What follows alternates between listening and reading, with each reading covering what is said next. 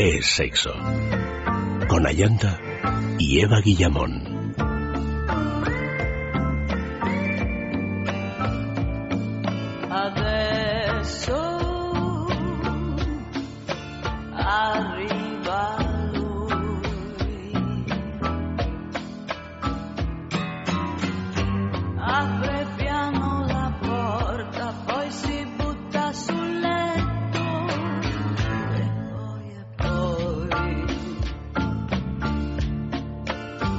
Muy buenas noches, queridos amigos. Ahora sí que sí, seguimos, seguimos con el sexo de juegos esta noche, el San Valentín más sexual.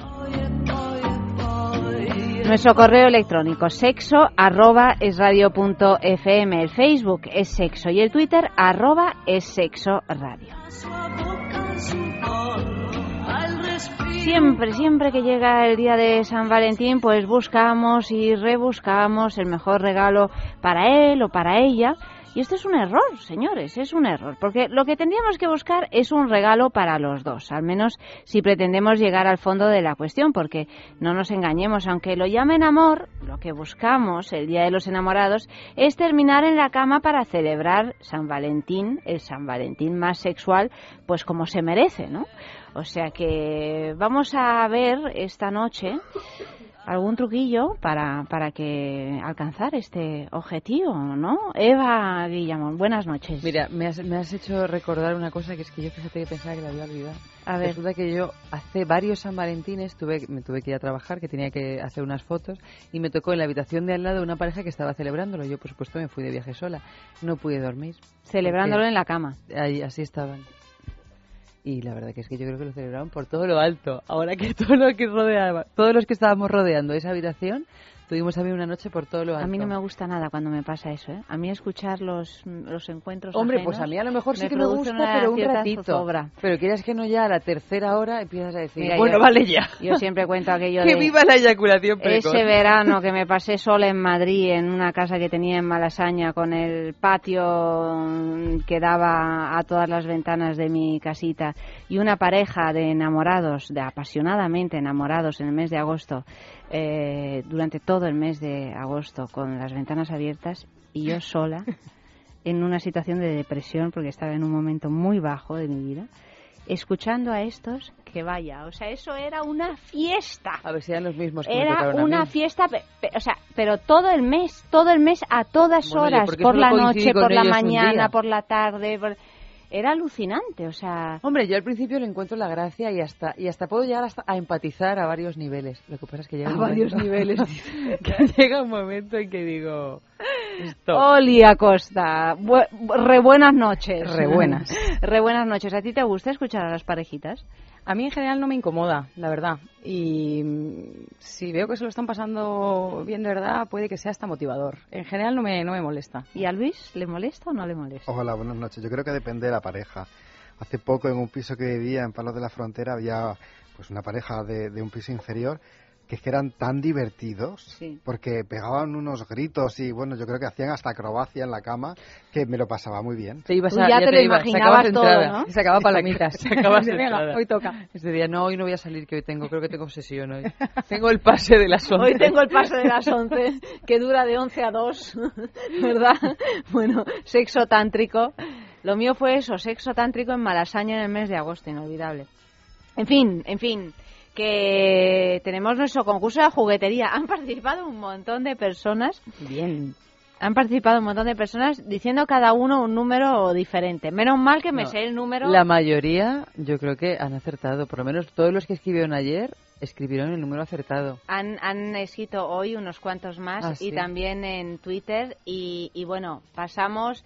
Digamos que la cosa oscila entre el 6 y el 8 en ese abanico. menos, claro. Pero yo creo que ayer los que escribieron tenían muy claro cuál era el, número, exacto. Bueno, Vamos desde el principio. La juguetería, como nos gusta, es nuestra boutique erótica favorita. La recomendamos a todos los oyentes de sexo desde aquí. Digo boutique erótica y digo mal, porque son tres en realidad. Lo que pasa es que son las tres de, lo mismo, del mismo grupo. Eh, tenemos una en la travesía de San Mateo número 12 en Madrid otra en la calle del Pez número 13, siempre en Madrid, y una en San Sebastián Donostia en la calle Usandizaga número 5.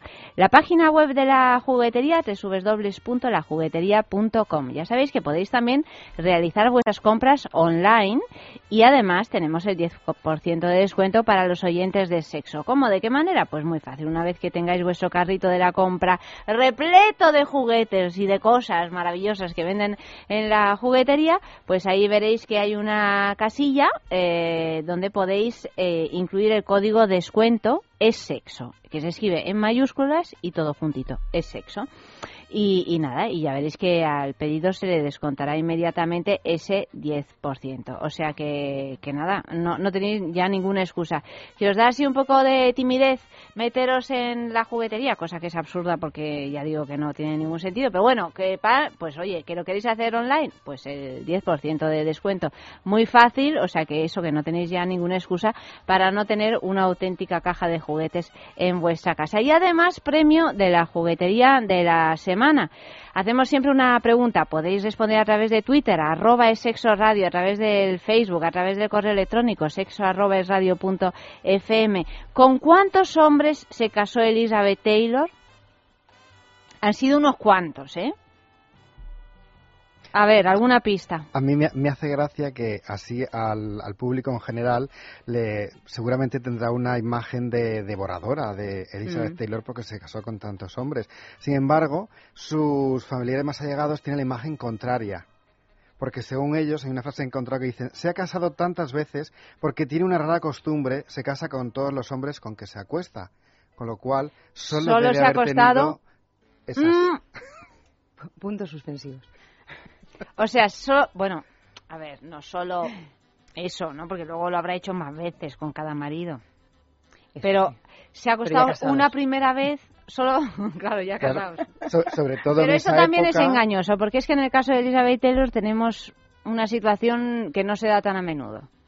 Exacto, que se casó dos veces con, con uno de ellos. Claro reincidente y se divorció las dos veces además, ¿eh? que no es que se quedara con él. Y además con ese marido que se casó dos veces hizo una película maravillosa basada en una obra de teatro de Edward Albee, que es una película maravillosa porque yo le tengo una tirria porque fue la primera vez que viéndola y me dio un cólico nefrítico. Qué horror. Esto a lo mejor a la gente no le sirve de mucha pista. Eh, no, no le sirve de... es una película muy de maullar. Sí. Sí, bueno, de maullar. Y de, y de, y de quemarse con, en el tejado. Sí. No, de quemarse en el tejado no. no. De, de, leer, de leer. No. ¡Ah! Me estoy confundiendo. Ya, ya, ya, ya. Sí, sí, sí. Una obra de teatro de Edward Albee, no de Tennessee Williams. No, Nada, no es de maullar. Pero bueno, ha hecho una que era de maullar también. No, es de, es de temer. Es de temer, sí. Es de temer. En varios sentidos. Es de buf, buf. buf. bueno, en fin, que ya, ya está, ya no voy a dejar de hacer el bobo porque no puede ser. En fin, que el premio de esta semana, tenéis toda la semana para participar, es un, yo no sé decirlo esto, dilo tú, Oli, porque no sé decirlo. Bueno, intuyo, ¿eh? No creas tú que las tenemos todas Seguro aseguradas, pero creemos que es Vanderlust. Vale. Vanderlust.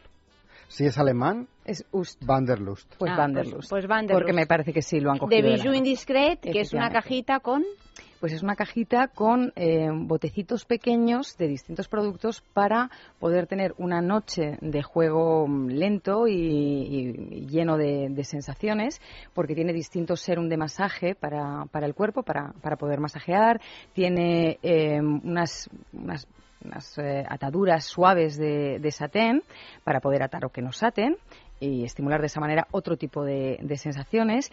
Tiene un pequeño botecito de bruma corporal que tiene un aroma pues, muy rico que permite que haya una atmósfera muy agradable, muy envolvente. Entonces es un pequeño kit de viaje para que bueno, las parejas eh, se dediquen una noche de juegos sin prisas. Pues muy bien, este es el premio de esta semana, o sea que a participar se ha dicho y ya para organizarnos nuestra agenda sexual. San Valentín en Asturias. La luna de Canuit en Granda, Gijón, abre sus puertas el 14 de febrero para que podáis compartir con ellos más bien la noche del Día de los Enamorados. aunque es el sábado, el 15 de febrero, cuando celebrarán realmente este día de amor, cariño, pasión de pareja, con mucho morbo y ese toque sexual, erótico y libertino que tanto gusta a las parejas liberales, que con la ciclogénesis que nos envuelve prefieren desnudarse y arrimarse. San Valentín en Palma de Mallorca. Desde Leswin Mallorca, Swinger Club Liberal, os quieren invitar a pasar no ya un día de los enamorados inolvidable, sino también todo un fin de semana, para lo que os han preparado un viernes mixto con dos ambientes, uno solo para parejas y el otro para fiesta del trío. El sábado será la noche exclusiva para parejas, en las que todos tendrán su copa de champán con fresa de regalo, para entrar en calor desde el primer momento. Búscales en la calle Mitjaluna número 3 en San Agustín, Palma de Mallorca. San Calentín en Barcelona.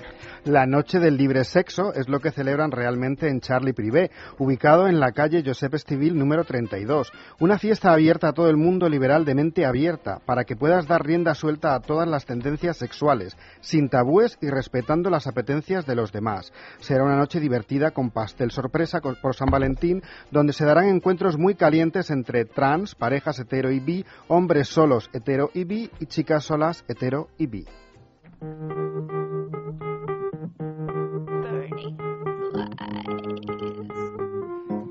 Pues vamos ya con la gran mujer en la historia, ¿no? ¿Me, echa a temblar? Sin más dilación. Vamos sin más dilación, son las 12.58 y ha llegado el momento, Eva. Ha llegado el momento, ha llegado tu momento. De hecho, el momento en el que eres la protagonista absoluta, tu espacio. Este es mi espacio. Este Esta partida lo, voy, a, lo voy a, promocionar yo. Sí, claro ¿Qué narices intimina? Nada, yo, nada. Yo regalo Ya no lo vamos a llamar Grandes Mujeres. No, no, no, vamos a llamar Espacio de Guillamón. Pues bien, pues bien, y voy a, voy a, convertirme en un patrocinador del programa. Estupendo. voy a pues donar el 40% de mi sueldo a este no, programa. No, no hace falta, no hace falta, pobrecita mía. Tú quédate con tu sueldo y vamos a dejarle a Intimina, que es esa marca que se ocupa de la salud íntima de la mujer y que tiene una línea muy completa de productos, pues con todos los productos que yo creo que, que estábamos deseando que salieran al mercado, aún sin saberlo, porque claro, nos los tienen que proponer y decir, ah, mira tú, qué cosa tan interesante. ¿Dónde se encuentran los productos de Intimina? Pues en farmacias, en tiendas especializadas y en www.intimina.com. Todas las noches tenemos el concurso de la gran mujer, también los viernes por la mañana, es la mañana de Federico, entre las diez y media y las once de la mañana. Y todas las noches, por la mañana no, porque Eva no está, pero todas las noches Eva lo, adivina mucho antes, no solo que yo, o que Oli, Luis o, o Yogues Guedé, no, no, mucho antes que ninguno de vosotros. Ayer lo averiguamos Luis y yo al mismo tiempo. Es verdad. Oye, es verdad. Pero ¿cómo es posible, yo me pregunto, que los oyentes de este programa, que yo sé que, están a la que salta, bueno, no estáis a la que salta, de hecho. O sea, y yo necesito que, acertéis antes que Eva.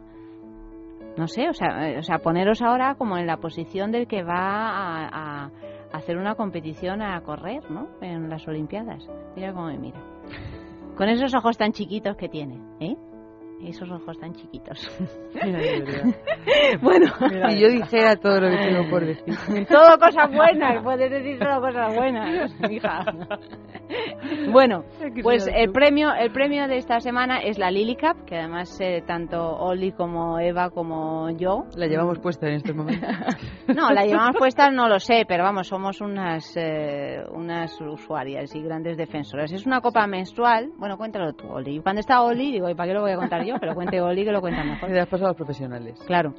Pues sí, es una copa menstrual, es una copa menstrual novedosa porque está fabricada en silicona médica, que es un material biocompatible totalmente, pero además eh, su forma, el, su diseño está basado en, una cala, en una flor, de manera que eh, está perfectamente adaptada para eh, evitar que, haya pérdidas, que esto es algo que las usuarias novatas siempre preguntan. ¿no? Entonces, tenemos los beneficios de tener algo absolutamente biocompatible, quitándonos de dentro del cuerpo la química que puedan tener los, tampones y, las compresas, algo que además económicamente, y en estos tiempos no está de más, pues sale muy bien, porque es absolutamente utilizable e incluso puede hervirse para esterilizarse, porque es de silicona, como digo, y además es eh, amigable con el medio ambiente porque hay muchísima menos producción de residuo.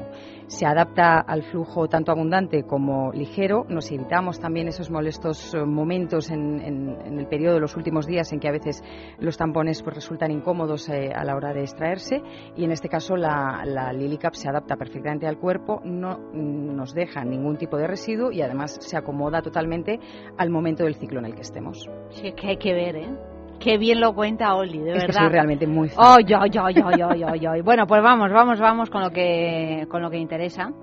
Que que lo encuentro. Ahora lo he perdido. Seré burra. A ver, hablad, que lo tengo que buscar aquí. Decid algo. Eso, pero eso es por lo de las maldades que pensáis entre las dos. Porque es que... ¿Qué maldades? Dios no perdona. Como bien, como bien sabéis. Ay, socorro. A ver, Yogues, que reenvíamelo otra vez que no lo veo por ninguna parte aquí. Este, era el, las grandes mujeres de esta noche. Vamos a poner... ¿Por qué os pasa? Eso os pasa porque no hacéis caso a mis consejos de organización. Mira, en este caso la que tiene que hacer yo de vez en cuando me de organizaciones yo miro, no yo. Miro la carpeta de mujeres en la historia de, de nuestro correo electrónico sexo y veo que no están metiéndose las que estamos dando últimamente. Tirón de orejas lo cual me parece un error temible porque... Primera pista.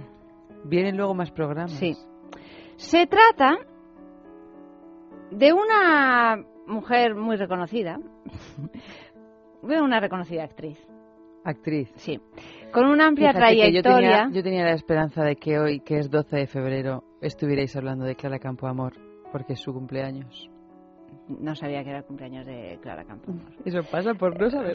Es que, mira, es, que de verdad, o sea, es que te voy a echar del estudio a borrazos. No pierde comba. Oli, ¿tengo razón o no tengo razón? O sea, pero no, mires, cerda. Vamos a ver, a ver, se trata de una reconocida actriz con una amplia trayectoria tanto en teatro como en cine y televisión. Sus papeles suelen ser de mujeres con un gran temperamento. Ya lo sabes. ¿Tú lo sabes, Luis, o qué? No, no. Así la primera que se me ocurría es... Eh, no, no, pero no digas. Eh, eh, solo con que, con que... ¿Ete? ¿Mi casa? No. ¿Qué? La, del Pero di con qué letrita empieza, hijo. E. E. T. No sé de quién habláis. La del concurso, ¿qué concurso? Ahora se ríen ya a dúo, o sea, es de la juguetería. Brillante. Ah, la de quién estamos hablando. Vamos a ver si tengo aquí 80 concursos, pues qué concurso de juguetería, pues no, no es. es cuando yo digo que es de integración, no lo digo de broma. Mira, mira, mira. Para que nos den algún tipo de subvención.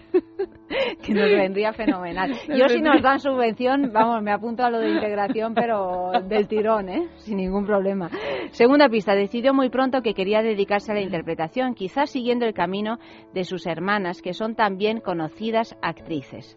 Sus primeros pasos profesionales tuvieron lugar en el cine. ¿Cómo podéis participar? Sexo arroba es radio punto ¿De sus hermanas? También en Facebook, ahí está. ¿Se ha llevado algún Goya? Eh, no te lo voy a decir. Eh, en Facebook... ¿Tiene dos hermanas? ¿Cuántas hermanas tiene? ¿Dos? yo he leído la segunda pista, no te voy a dar más pistas. O sea, esto es lo que, esta es la pista. No me hagas preguntas. Vale. ¿Qué? ¿Ya lo sabes? ¿TP puede ser? Puede ser. lo ha vuelto a hacer, bravo. Le ha costado decir, puede ser, cachis en la puñeta, puede ser, hombre. ya que, te pones. soportar. ¿Qué hora es? ¿Qué hora es? La una y cinco, voy a ver si, si alguien ha contestado. Yo no sé, si, yo no sé si pedir la subvención por por lo de tu integración o, por lo de tu o, o denunciarte por hacerme moving porque me llama cerda me dice que no la puedo soportar con el micro abierto además. A micro abierto a tumba abierta. A ver tercera pista. Pero a mi hija también la llamo cerda. Tú fíjate pues cerda o cerdita. También asquerosilla que a veces te llama a ti también así ¿no? son cosas cariñosas oye. sí, sí, sí, que sí dice sí que sí. Tercera pista durante su trayectoria profesional, la actriz ha acumulado un gran número de premios. Ha sido nominada cinco veces a un premio prestigioso de cine y a la quinta lo ganó. TP. Ah, TP. TP. Cuarta pista, tras emitirse unas imágenes suyas en la calle durmiendo entre cajas de cartón, convocó una rueda de prensa para desmentir que estaba viviendo en la indigencia y que tampoco sufría problemas con el alcohol.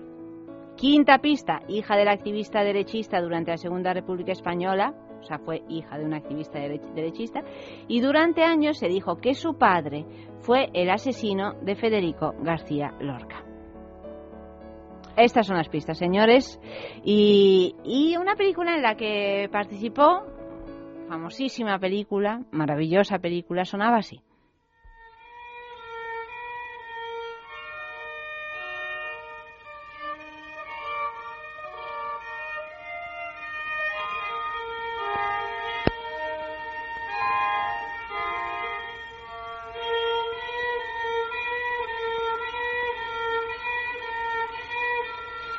Está sonando la banda sonora de Los Santos Inocentes. ¿Quién es? ¿Quién es? ¿Quién es esta mujer? Bueno, pues os dejamos que os lo penséis un poquito. En unos minutitos, pues eh, ya diremos el nombre que Eva sabía desde el principio, o casi. Y seguimos con lo nuestro, con este San Valentín así, juguetón, ¿no, Oli? ¿Qué nos pues cuentas? Me parece perfecto. Pues hoy voy a haceros una propuesta. Mm, normalmente eh, yo creo que ya San Valentín es algo casi casi que se vincula demasiado con lo comercial. Ha pasado de ser un momento de festejar a ser un momento de consumir. Y mi propuesta es la de hacer de este San Valentín como si fuera el año nuevo de nuestra vida sexual. Es decir, vamos a crear nuevos propósitos de año nuevo o de San Valentín nuevo o del año que arranca en este San Valentín para tener una vida sexual compartida de verdad, enriquecida y avivada. Os propongo de primeras tres puntos. Por ejemplo, dediquemos tiempo de calidad a los encuentros. Si queremos hacerlo de verdad, seremos capaces de encontrar el modo y el tiempo. Y cuando la limitación sea el tiempo y no las ganas, juguemos a crear encuentros fugaces que nos trasladen a momentos furtivos que seguro todos identificamos en nuestra memoria. Bueno, porque esta es una de las la, base de todo, claro. Si, si, si ni nos vemos, no es San Valentín que valga, ¿no? Claro, pero puede ser. Tenemos que priorizar un poco el asunto. Ahí está. Yo estoy convencida de que y cuando recortar espacios. Cuando es prioridad para, para los miembros de la pareja, se acaba eh, buscando la manera y la forma. Que no son encuentros a lo mejor de, bueno, pues, de todo lo largos que quisiéramos o vale, pero eso no significa que porque no los podemos tener de una noche entera no los tengamos de calidad. Pueden ser muy, muy satisfactorios, además. O Efectivamente. Sea que... Efectivamente. Tengamos en cuenta una cosa, el sexo tendrá mayor frecuencia si le dedicamos la importancia que tiene, porque el ser humano en realidad cae muy fácilmente en inercias y rutinas de las que cuanto más tiempo pasa, más difícil es salir. Segunda propuesta, quitemos el excesivo peso genital que le damos a la sexualidad. Pensemos que el mejor órgano sexual es al final el que abre y cierra con puertas, es decir, sin duda, nuestra cabeza. Eh, Siempre lo decimos. Siempre lo decimos. Siempre lo decimos, pero es que parece que estamos obsesionados por los genitales, que no vayas directamente allí, que es que no se acaba el mundo allí. Es, es decir, es más, se acaba, pero empieza por otras partes, ¿no? O sea, eh, eh, claro, es que es que si no, pues no tiene ninguna gracia el asunto, o, poca, o no siempre. O que podría tener más de la que le vamos dando cuando caemos una y otra vez solamente en el placer genital. Si tenemos varios metros de piel, además. además unos cuantos. Y unos mucha cuantos. Curva, mucha curva, tanto hombres como mujeres. Las curvas, qué bonitas son las curvas, ¿eh? Oh, ay, ay, ay, Recorrer esas curvas, pues por favor, vamos a dedicarnos un poquito a ello. Absolutamente. Y tercer, eh, tercera propuesta para este año nuevo mm, de sexualidad compartida y sana, rompamos con la idea de que el fin del juego sexual es el orgasmo. Es decir, este pensamiento de si no voy a tener un orgasmo, ¿para qué tengo sexo? nos cierra muchas compuertas, muchas posibilidades y desde luego nos, nos deja muy poco margen para conocer las grandes, eh, el gran potencial erótico que tiene todo nuestro cuerpo, empezando, como decíamos, por la cabeza. Bueno, pues dicho esto, ya podemos empezar a organizarnos y vamos a escuchar un sexo en la calle, porque no sé, Luis, que habéis preguntado esta noche. Pues hemos hecho una pregunta pues muy a propósito del, tema. Les hemos preguntado mmm, no lo encontramos. cuál ha sido su mejor San Valentín. Vale, pues como además en los eh, mensajes tenemos cuál ha sido el peor regalo de San Valentín, contrarrestamos, ¿no?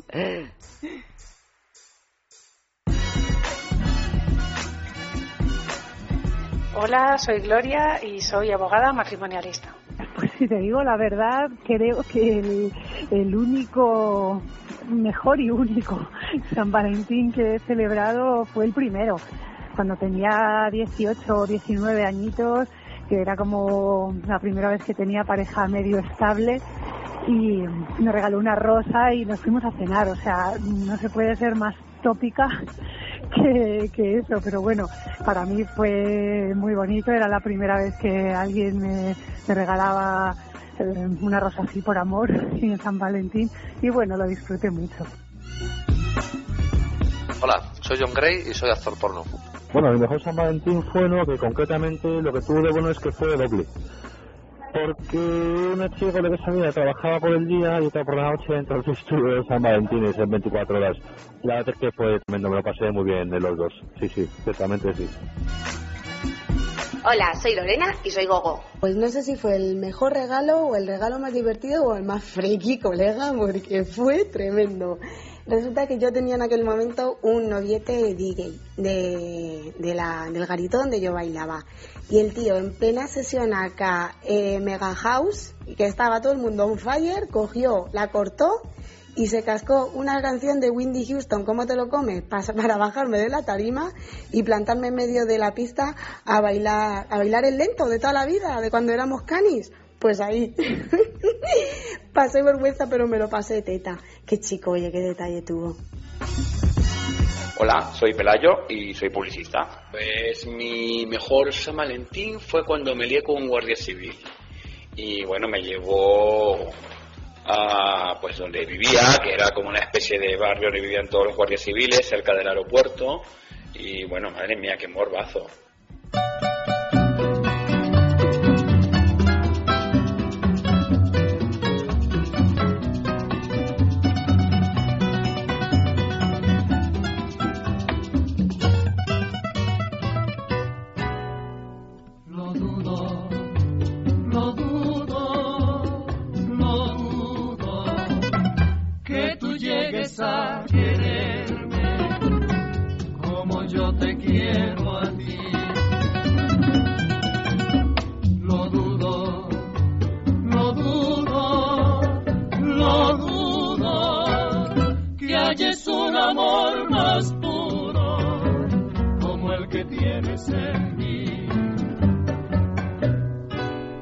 hallarás mil aventuras sin amor, pero al final de todas solo tendrás dolor. Te darán de los placeres merecí, mas no ilusión sin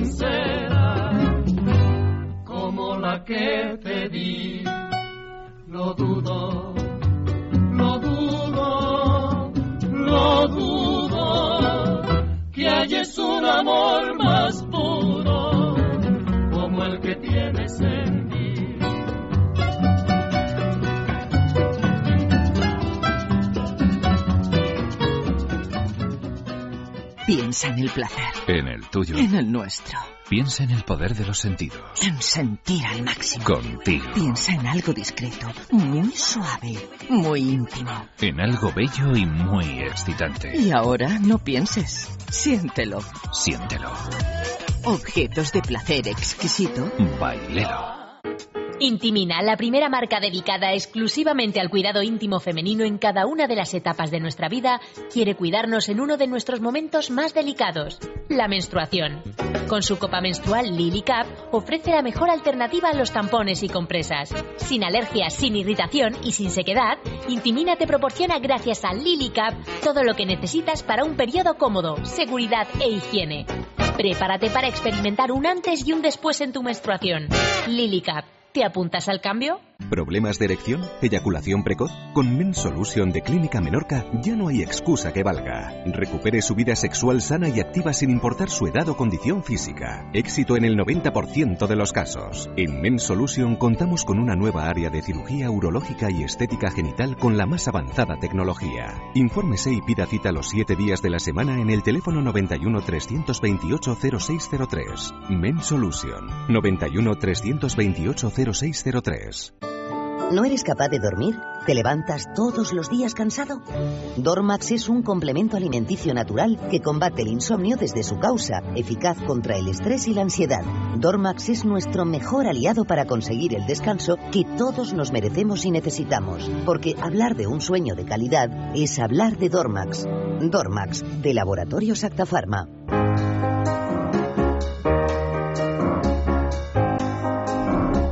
Y bueno, vamos a dar el resultado ya de la gran mujer de Intimina. Han llegado varios mensajes. Eh, por ejemplo, Adri dice que es Terele Pávez, pero sin embargo Marga en el correo electrónico se equivoca y dice que es en Mapenella. y pues, es eh, Terele Pávez. Marisa también dice que es en Mapenella. Eh, que también, bueno, bueno claro, hermanas y también hacía papeles. Sí, sí, sí.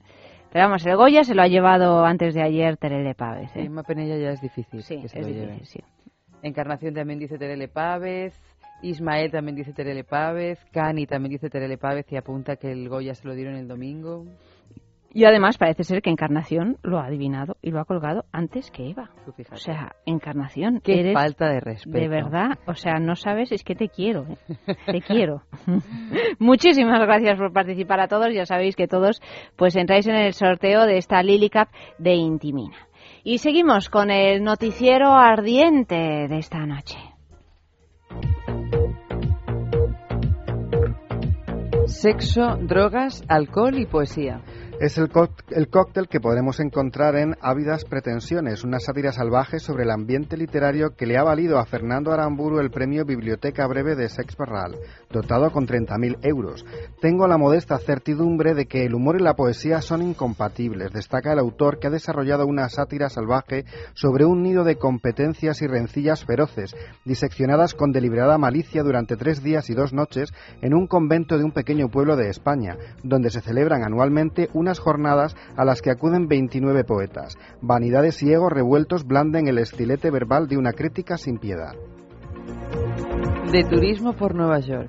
A veces no pensamos en visitar museos cuando hacemos escapadas románticas, pero si tu pareja te sorprende en San Valentín con un fin de semana en Nueva York, quizás deberías visitar el Museo del Sexo. Creado en 2002, tiene como objetivo romper los tabúes que rodean el sexo y la sexualidad, educando para transmitir una percepción constructiva sobre el tema. Más de 15.000 objetos entre ropa, artilugios, fotografías, libros y piezas de arte, además de una amplia colección de películas y vídeos componen esta colección que tiene tanto exposición exposiciones permanentes como itinerantes. No se trata de morbo, sino de ofrecer una visión histórica del sexo en la cultura occidental. Según The New York Times, se trata de un lugar en el que los aparatos pueden desconcertar a los visitantes, por lo que no es un espacio que inspire o incite al sexo precisamente. Actualmente se puede disfrutar con una exposición sobre Linda Lovelace y la entrada solo está permitida para mayores de 17 años. Ana Devine quiere salvar a los Cavaliers. No todo va a ser triste cuando las cosas no van bien. Y si no, que se lo pregunten a los Cleveland Cavaliers, el equipo de la NBA que no está teniendo una buena temporada. Con más de 200 películas en su currículo, la actriz porno Ava Divine está dispuesta a ofrecerles algo más que ánimos, puesto que les ha prometido una noche de sexo si logran pasar los playoffs. Yo les puedo salvar con mi cuerpo, comenta la actriz. Me gusta mucho, quiero sexo con todos. Si pasan los playoffs tendría relaciones con ellos y también me llevaría a una amiga. Con 30 partidos por delante, ¿creéis que remontarán con una oferta así?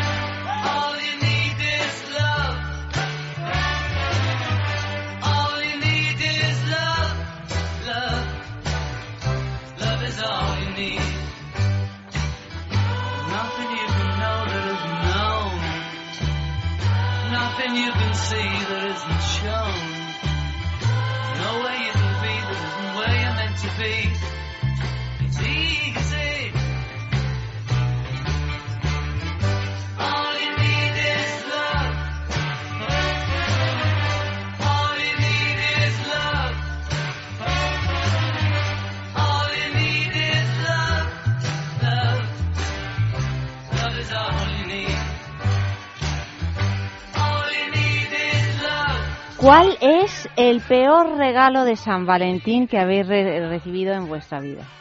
Pues ya dije ayer que a mí no me ha regalado nadie. La única vez que me ha regalado a alguien fui yo a mí misma. Pero aquí tenemos varios mensajes, porque este es el tema de esta noche y nos pueden eh, dar una idea para que luego Oli nos diga, bueno, sí, la vida es dura, pero podemos hacer esto otro. Y nos, nos haga una contrapropuesta porque hoy es martes, día que 12, todavía tenemos un par de días hábiles para... para Incluso el mismo día de Valentín por la mañana también. Claro, para mejorar, para, para remediar el mal, ¿vale? Entonces, como estamos a tiempo, vamos a, a, ver antes los, los, malos y después ya los buenos. Pues mira, Cani dice que lo peor que le han regalado en San Valentín es una margarita deshojada. Claro, te, dan solo lo amarillo y dice, bueno, en fin, pues vale. Y José Gil dice, lo peor cuando comprendí que no era olvido inconsciente, sino indiferencia premeditada. ya no sé si es un regalo. Alicia, lo peor que me han regalado en San Valentín ha sido que no se acordara de sorprenderme con nada. Francisco en Twitter dice, a mí me regalaron un calcetín que hablaba.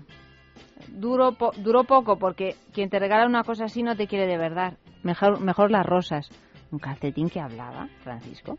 Bueno, esto nos lo tienes que explicar mejor, ¿eh? O mira, Emilio que dice que le han regalado un muñeco machomán con pito articulado grandísimo, bien seguro para dejarlo en ridículo con la comparación. Ay, pobrecito mío, hombre, pues no te preocupes, macho man no tiene ningún interés.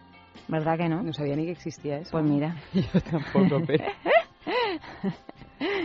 y Pedro dice que lo peor que le han regalado en San Valentín ha sido una mentira a medianoche.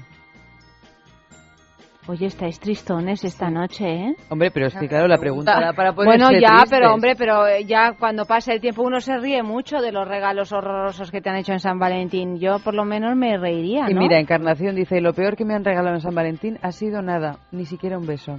Ah, bueno, eso sí, eso También hay otra persona que dice que lo peor que le han regalado en San Valentín fue un chiste sin gracia. no hay nada que desenamore más que un chiste sin gracia. Bueno, ¿cómo podemos remediar esto, señores? Dar un poco de energía, vitalidad al asunto. Pero fíjate que ahora Marisa dice que lo peor que le han regalado en San Valentín fue un striptease casero. Nosotras que somos tan fans de los ah, striptease. sí, que fue así ridículo. Y de los caseros, pues fíjate, se ve que... Pero mira que hemos dado... ¡Por el amor de Dios! es que estoy como en el cole juego. Esto es un sin vivir.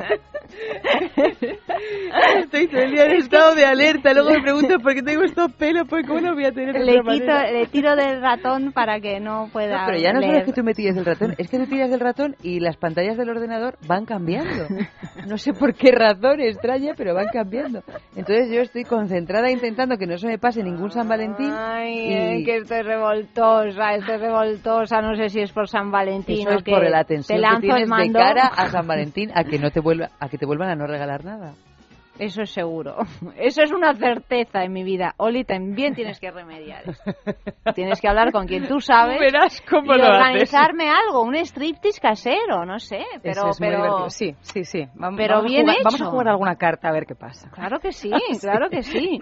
Bueno, ¿qué podemos ganar? ¿Qué podéis ganar vosotros por haber participado en esto de los mensajes del día? Pues un fin de semana romántico en el balneario de la Ermida, www.balneariolahermida.com que está ubicado en los picos de Europa, que es un sitio maravilloso. Os proponemos pues eh, dos días en el balneario con alojamiento, desayuno y circuito termal para dos personas, simplemente por participar en nuestro mensaje. Es un premio que damos cada 15 días y el jueves que viene, es la mañana de Federico, sabremos quién se lleva esa estancia en el balneario de la Ermida. Y además aprovechamos para decir que mira, otro buen regalo pues puede ser una escapada al balneario. ¿Que no conseguís eh, ganar el concurso? Pues tenemos un precio especial para los oyentes de sexo, 219 euros por persona por pasar el fin de semana del 14 al 16 de febrero en el balneario y os propone, pues por supuesto, bueno, la estancia eh, de dos noches, el tratamiento relax enamorados con chocolate y cerezas, envoltura de chocolate, chorro termal, masaje con extracto de cereza, cena especial de San Valentín, menú degustación para dos personas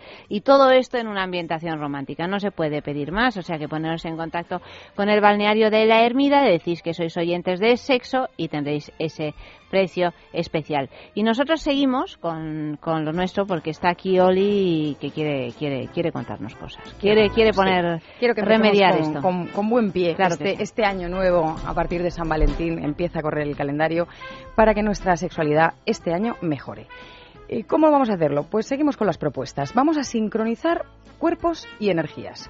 No hablamos de otra cosa que no es eh, que es el masaje, porque es el paréntesis perfecto para ir dejando atrás la tensión y el ajetreo del día, dejando paso al momento de intimidad y placer que vamos a compartir. El masaje nos permite tomar conciencia de nuestros cuerpos, acercarnos mutuamente e ir quitándonos el día de encima, así pasando como un segundo plano, como nos hemos quitado la ropa.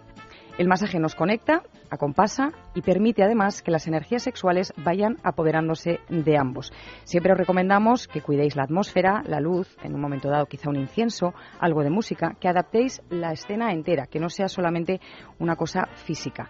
¿Qué hemos traído hoy para proponeros que esto se intensifique? Pues dos opciones de masaje muy interesantes. Por un lado, como hablábamos antes con Vicente, la vela de masaje de Lelo, que además de tener una, una esencia poco común, porque hoy la que os hemos traído es de pera, pera de las nieves, pero para también... todos aquellos que os molesten esos olores sí, un poco, de mentira, eh, sí, que a sí. veces de, de, de, vainilla. Quiero decir, eh, es verdad que hay algunas marcas que trabajan unas esencias maravillosas, pero se ha abusado mucho de los olores dulzones, sí, eh, sí. vainillas, la canela, la, vainilla, canela, efectivamente. Y ahí, eh, esto en, en, la juguetería lo hemos visto mucho, hay chicos que vienen a comprar una vela de masaje porque les apetece este juego, pero casi casi te dicen, eh, ¿no hay algo sin olor? Claro. Porque al final eh, embriagan un poco y si estás largo rato, que es de lo que estamos hablando hoy, eh, pues acabas un poco como... Y además lo de los perfumes es algo siempre muy personal. Efectivamente, efectivamente. Entonces, Por bueno, eso las, la... las, esencias de, de, Lelo son más sutiles, eh, son novedosas, tienen un punto más fresco y luego la, la fórmula de la, de, del aceite que se va deshaciendo, bueno, pues tiene karité, tiene eh, aceite de semilla de, de, albaricoque, con lo cual nos va a permitir un masaje lento, tibio, porque estas, estas velas nunca alcanzan una temperatura excesiva, nos permite un masaje eh, para deleitarnos de verdad, para darnos tiempo a que el cuerpo, los cuerpos se vayan acompasando y al no ser eh, muy embriagadora, bueno, pues no, no estamos como queriendo pasar a otra cosa, ¿no? Y Sino además es un regalo en sí mismo, porque sí, es un... La presencia es, es, es precioso, que, sí, el bote claro. es de, de, cristal, es muy bonito como regalo y nos permite además... Parece eh, una porque... cosa de alta cosmética. Sí, sí, sí, y el tacto que deja en la piel no es eh, nada pegajoso como podría pensarse, todo lo contrario, la piel queda sedosa y, y realmente muy, muy, muy agradable, lo cual además hace que el, que el, contacto de los cuerpos se intensifique, que no queramos despegarnos. ¿no? Y os traigo también el kit de eh, masaje japonés para parejas, que alguna vez os lo hemos mencionado ya. Son dos botecitos que se, se mezclan con agua tibia y esto nos permite tener una especie de, de lubricante, de gelatina comestible, pero totalmente apta para, para, el uso en la zona genital, por supuesto, y una pequeña sábana. Con esto cubrimos, o sea, el colchón o el, el sofá donde, donde queramos jugar y eh, impregnamos eh, nuestro cuerpo para ir poco a poco mmm, jugando, no esta vez eh, como lo haríamos con la vela, que es más de masaje de las manos, aunque efectivamente el, cuerpo al final puede jugar por cada recoveco, pero en este caso el, kit de masaje japonés está específicamente hecho para que juguemos con todo el cuerpo, no solamente con las manos. Y de ahí una primera propuesta de juego que os quiero hacer esta noche. Vamos a concentrarnos atentamente en las sensaciones. Frente a frente, desnudos, nos mantenemos la mirada para que los ojos nos digan lo que ya nos cuesta más decir con palabras. Recorremos el cuerpo del otro como si fuera un cuerpo que tocamos por primera vez. Y si nos concentramos allá donde nuestra piel roza la piel de nuestra pareja o su pelo o las puntas de los dedos, notaremos casi casi que la electricidad corre. Nos fijamos en el punto de contacto y si nos distraemos, y esto es muy importante, retrocedemos. Cuando algo nos saca del juego, volvemos un punto atrás, porque tenemos que conectarnos. Y mirándonos fijamente, al final lo logramos. El toque, la manera de tocarnos, es suave y lenta, reconfortante y relajante. Sentimos la respiración de ambos. Ese toque transforma el sexo. Buscamos el propio placer, también esto es importante, no tanto excitar a nuestra pareja para no caer en pensamientos, sino en actos espontáneos. Es la interacción sin exigencias, comunica ternura, cariño, dulzura y nos deja libres para disfrutar. Mira, un juego muy muy sencillo, en realidad, no hace falta es que a nada más, más que estar juntos uno estar frente al es, otro. pero ahí lo has dicho, estar. Estar, no es físicamente, es tomar conciencia de que estamos. Y es verdad que hay muchas veces cuando nos mantenemos la mirada que nuestros ojos empiezan a sonreír, empiezan a decirnos cosas, jugar a decirnos sin hablar y sobre todo cuando ya estamos en relaciones largas que, que hay como que reavivar algunas cosas que quedaban casi, bueno, no olvidadas, pero sí en un segundo plano. La comunicación con los ojos mientras eh, nuestras manos tocan sin que miremos lo que estamos tocando, simplemente sintiendo lo que, lo que tocamos, es una muy buena manera eh, de reconectar. Y en este caso, el kit de, masaje para parejas, al estar eh, de Sunga, efectivamente, al estar impregnados los dos, si nos tumbamos, el cuerpo poco a poco empieza a deslizarse. No es, no es tanto cómo muevo las manos y si te está gustando, sino si nuestros cuerpos se están diciendo esas cosas que no nos decimos con palabras.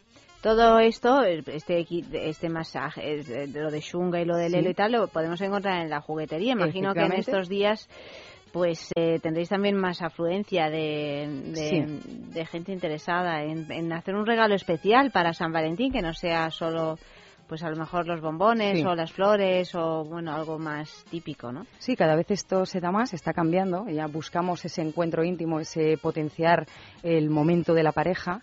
Por eso decimos que eh, más que celebrarlo una vez al año, este año sea el pistoletazo de salida para un año intenso de verdad. Bueno, pues vamos a otra pregunta de sexo en la calle. Eh, ¿Las tienes ahí, Luis? Sí. Sí, ahora sí. ¿Alguna vez te han hecho o has hecho tú un regalo de San Valentín cuando no estabas en pareja?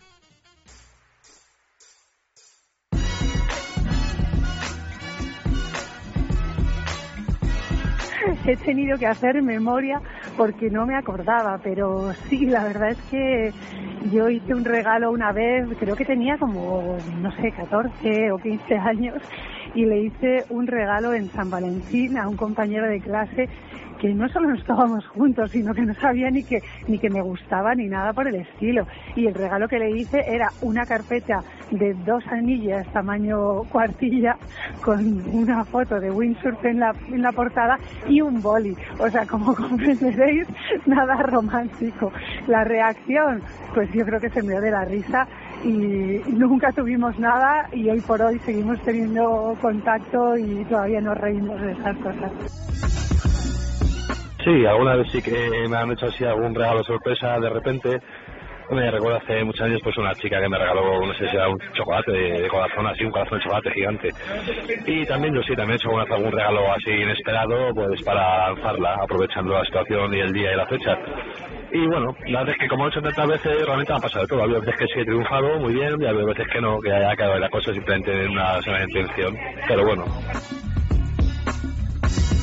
Pues eh, una vez recibí un regalo de un tío que no era mi novio ni yo sabía ni siquiera que le molaba. Yo hace muchos años era muy jovencita y trabajaba en unas oficinas y resulta que tenían correo interno. Y de repente una compañera mía de curro me viene con el, con el paquete de correo interno eh, con el nombre del chico este a nombre mío, vaya. Y cuando lo abrí era una rosa azul. Y luego resulta que me enteré que en el ascensor este tío me había escuchado a mí que, me molaban las rosas azules, ya ves tú, a mí ahora me apestan, pero en ese momento, pues oye, me hacían gracia. Y el tío tuvo el detalle de buscar una rosa azul, cogerla, empaquetarla y enviármela, y de esa manera me enteré yo que ese tío andaba loquito por mí. El pobrecito no se ha comido un colín, a día de hoy es mi amigo, todavía sigue ahí pico y pala, pico y pala, pero oye, mira, qué buen detalle que tuvo, lo recuerdo con mucha, jolina, pues con mucha ilusión. Un besito para ti, cosa bonita. Ale.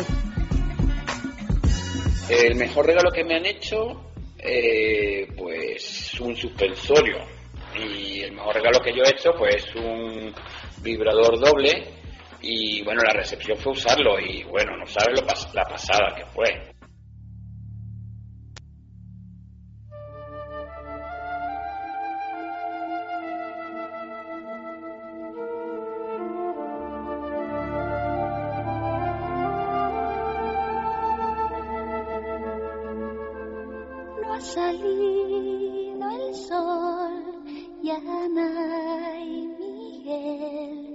ciega prenden llama.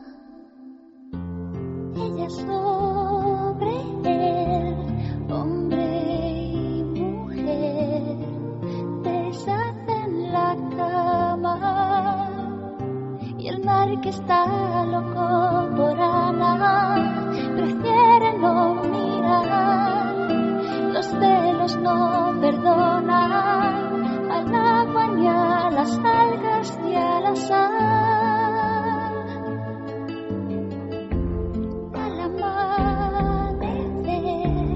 Ya está sobre su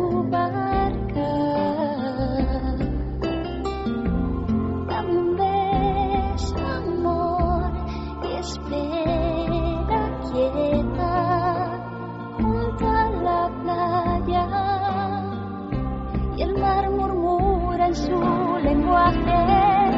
Maldito pescador, despídete de ella. No quiero compartir su corazón.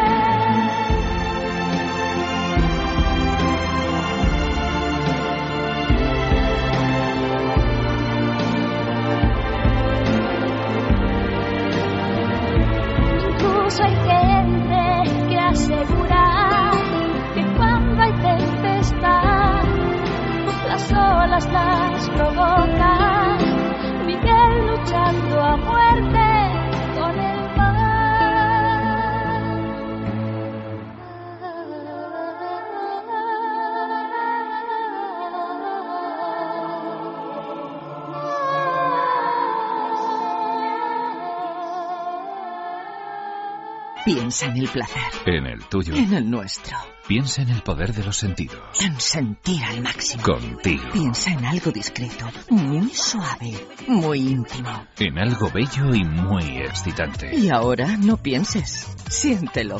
Siéntelo. Objetos de placer exquisito. Bailelo. Fatiga, estrés, cansancio acumulado, irritabilidad. Son síntomas claros de insomnio y de una falta de sueño reparador que día a día afectan a nuestra salud y calidad de vida. En estos casos, Dormax es una solución eficaz. Dormax es un complemento alimenticio natural único que nos ayuda a neutralizar las causas que nos impiden dormir, asegurándonos un descanso de calidad y verdaderamente reparador. Dormax, de Laboratorios Actafarma. Intimina, la primera marca dedicada exclusivamente al cuidado íntimo femenino en cada una de las etapas de nuestra vida, quiere cuidarnos en uno de nuestros momentos más delicados, la menstruación. Con su copa menstrual Lily Cap ofrece la mejor alternativa a los tampones y compresas. Sin alergias, sin irritación y sin sequedad, Intimina te proporciona gracias a Lily Cap todo lo que necesitas para un periodo cómodo, seguridad e higiene. Prepárate para experimentar un antes y un después en tu menstruación. Lily Cap. ¿Te apuntas al cambio? Y seguimos en este sexo de juegos hablando de los sentidos y de las caricias ahora. Sí, para ir sumando, esto es como una pieza de Lego. Vamos dando piecitas que se pueden combinar o hacer por separado. Y nos vamos efectivamente a los sentidos y las caricias. Pues una cosa curiosa, mm, cuando nos ponen una venda, un, un antifaz en los ojos, ¿qué nos pasa? Pues de primeras, en general, solemos estar un poquito tensas porque no estamos viendo qué pasa y no estamos controlando la situación. Pero el cerebro tiene una cosa curiosa, esto que decíamos que cierra y abre con puertas, y es que en un momento dado el cerebro tiene casi un razonamiento naif que dice, si yo no veo, no me ven. Y en ese momento, ahí sí que sí, se abre la compuerta y hay una entrega total. De esa manera, lo que vamos haciendo es que verdaderamente el cuerpo esté preparado para, para disfrutar del estímulo que estemos recibiendo. Esto nos permite, eh, además, yo creo una cosa importante, y es jugar con la idea del me eligen y elijo. Porque en general no nos dejamos ni atar o vendar los ojos por cualquiera en caso de no tener pareja estable. e incluso en relaciones estables, no con todo el mundo a lo mejor nos ha apetecido. En el momento que decidimos contigo sí, este acto en sí mismo ya es sexy. Es decir, me han elegido para y te he elegido para. Esa idea que a veces pasamos como muy rápido, si la pensamos un poco, pues en sí da morbo yo os aconsejo que eh, os toméis eh, todo, todo lo que vamos haciendo, todos los actos, todos los juegos, como un acto de entrega, de confianza y de eso, de que has sido tú y no otra persona con la que lo estoy haciendo. Aprovechemos también eh, la comunicación empleando todo el cuerpo. Si tenemos los ojos vendados, como en este caso, por ejemplo, os hemos traído el antifaz, un antifaz de de satén maravilloso, de bijou indiscret también, que nos permite, además de, taparnos los ojos, como tiene eh, una lazada muy larga, en un momento dado, para los más atrevidos, nos permite atar las manos. Cuando nos inmovilizamos, pues todavía la, energía puede llegar a, dispararse más. Entonces, os propongo que sorprendáis a la persona que tenéis atada o con un antifaz jugando con el tono de nuestra voz. Susurremos eh, cosas a nuestra pareja pueden ser cariñosas, bonitas, sexys, pícaras, atrevidas, obscenas, sucias, aquello que verdaderamente os ponga, empezando a susurrar junto al oído, pero después recorriendo todo el cuerpo mientras nuestros labios siguen hablando y siguen susurrando. La persona que está en este momento inmovilizada o con el antifaz sentirá esos labios y el calor de, de nuestro aliento por el cuerpo como algo de una intensidad abrumadora. ¿Cómo lo complementamos? Pues con esta maravilla, soy muy, muy fan, una pluma de avestruz. ¿Por qué una pluma de avestruz? Pues porque además de que es preciosa, es una pluma larga. Muy elegante, ¿eh? Sí, y es una pluma larga, con lo cual nos va a permitir una caricia, así como los pompones más del estilo camarera francesa, digamos, Es, un, es un estímulo más puntual. El recorrido de la pluma de avestruz nos permite una, un estímulo mucho más largo. Tiene además eh, esa estética que es realmente muy bonita, es muy apetecible y tiene otra cosa interesante. ¿Veis que tiene un palito largo? Es decir, que no sujetamos eh, la pluma en su base, sino que tiene como, bueno, pues como un mando, como una, como una varita. Eh, ¿Qué nos permite esto? Nos permite llegar a estimular estando más lejos, es decir, puedo eh, estar besándote un pie mientras recorro tu pecho con la pluma. No necesito estar haciendo aquí virguerías ni, ni acrobacias porque la longitud de la pluma me lo permite. Pero además, si le damos la vuelta, tenemos una pequeña vara de mando. De manera que si dejamos de hablar... Y vara de mando. Vara de mando, que, Claro, veis que no he dicho ni fusta ni nada. No, no, vara de mando, esta, esa tecnología nueva no la sabíamos. Pues Sí. Para quitarle un poquito así como de, de cosa seria. Podemos ir señalando partes del cuerpo o si queremos que muevan, por ejemplo, si quiero que abras un poco más las piernas, puedo colocar la varita en medio y ir dando suaves golpecitos entre un muslo y otro. De esa manera, lógicamente, entendemos pues que abras. Sí, es, eh, Y luego pasamos a la pluma y luego volvemos al palito y luego te susurro y luego seguimos con el masaje. Es decir, como veis, se puede construir un Lego ciudad con todas estas piezas. Mira, el otro día precisamente que he ido a ver la película de, Lego, ya sé muy bien a qué te refieres. Bueno, pues muy, muy, muy buenos consejos. ¿Más? ¿Más? Sí, sí, sí, sí, sí. La guinda dentro y fuera del dormitorio. Porque si hemos hecho estos pasos y los hemos disfrutado, ¿por qué no jugar con un vibrador y más si tiene mando a distancia. Porque podemos tener eh, el, vibrador introducido mientras estamos con el antifaz, un poco atadas, con la pluma, con, esta y, resbalándonos en la crema, en, el, aceite de masaje, aceite de karité, de karité o en el otro y tal, o en el, japonés, efectivamente, mientras nuestra pareja tiene el mando. Entonces podemos ir eh, sintiendo los distintos patrones que nuestra pareja elige mientras va jugando con otros estímulos y nosotras en realidad no podemos controlar ninguno de ellos. Entre otras cosas porque el mando a distancia manda. Pero además, para los más atrevidos o los que dicen, ¿y por qué no sacarlo fuera de casa?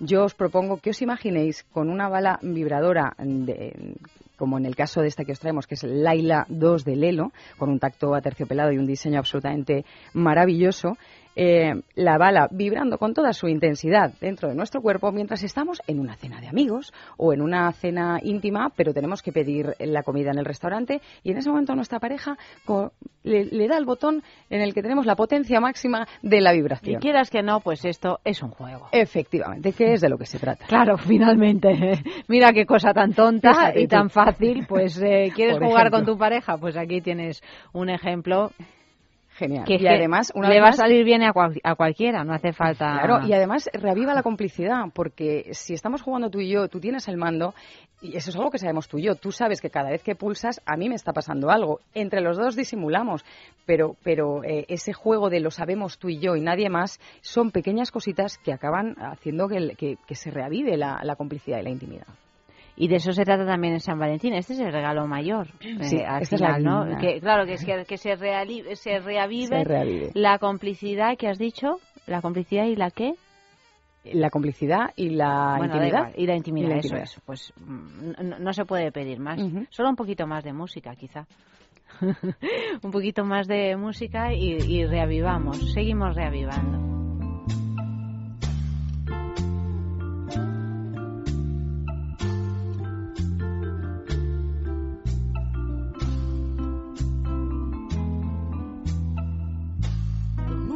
Se acabó y te arrepentirás de haberle puesto fin a un año de amor.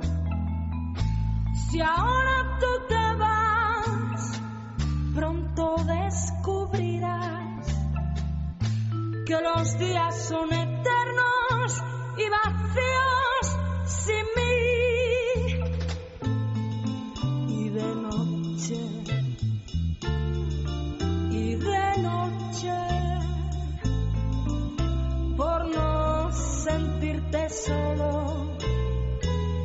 recordarás nuestros días felices, recordarás el sabor de mis besos y entenderás en un solo momento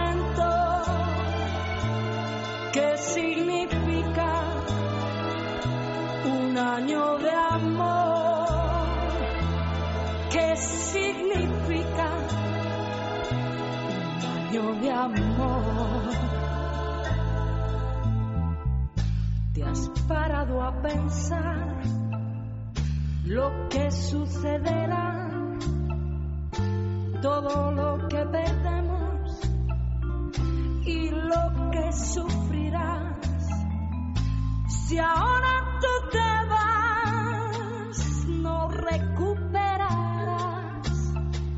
los momentos felices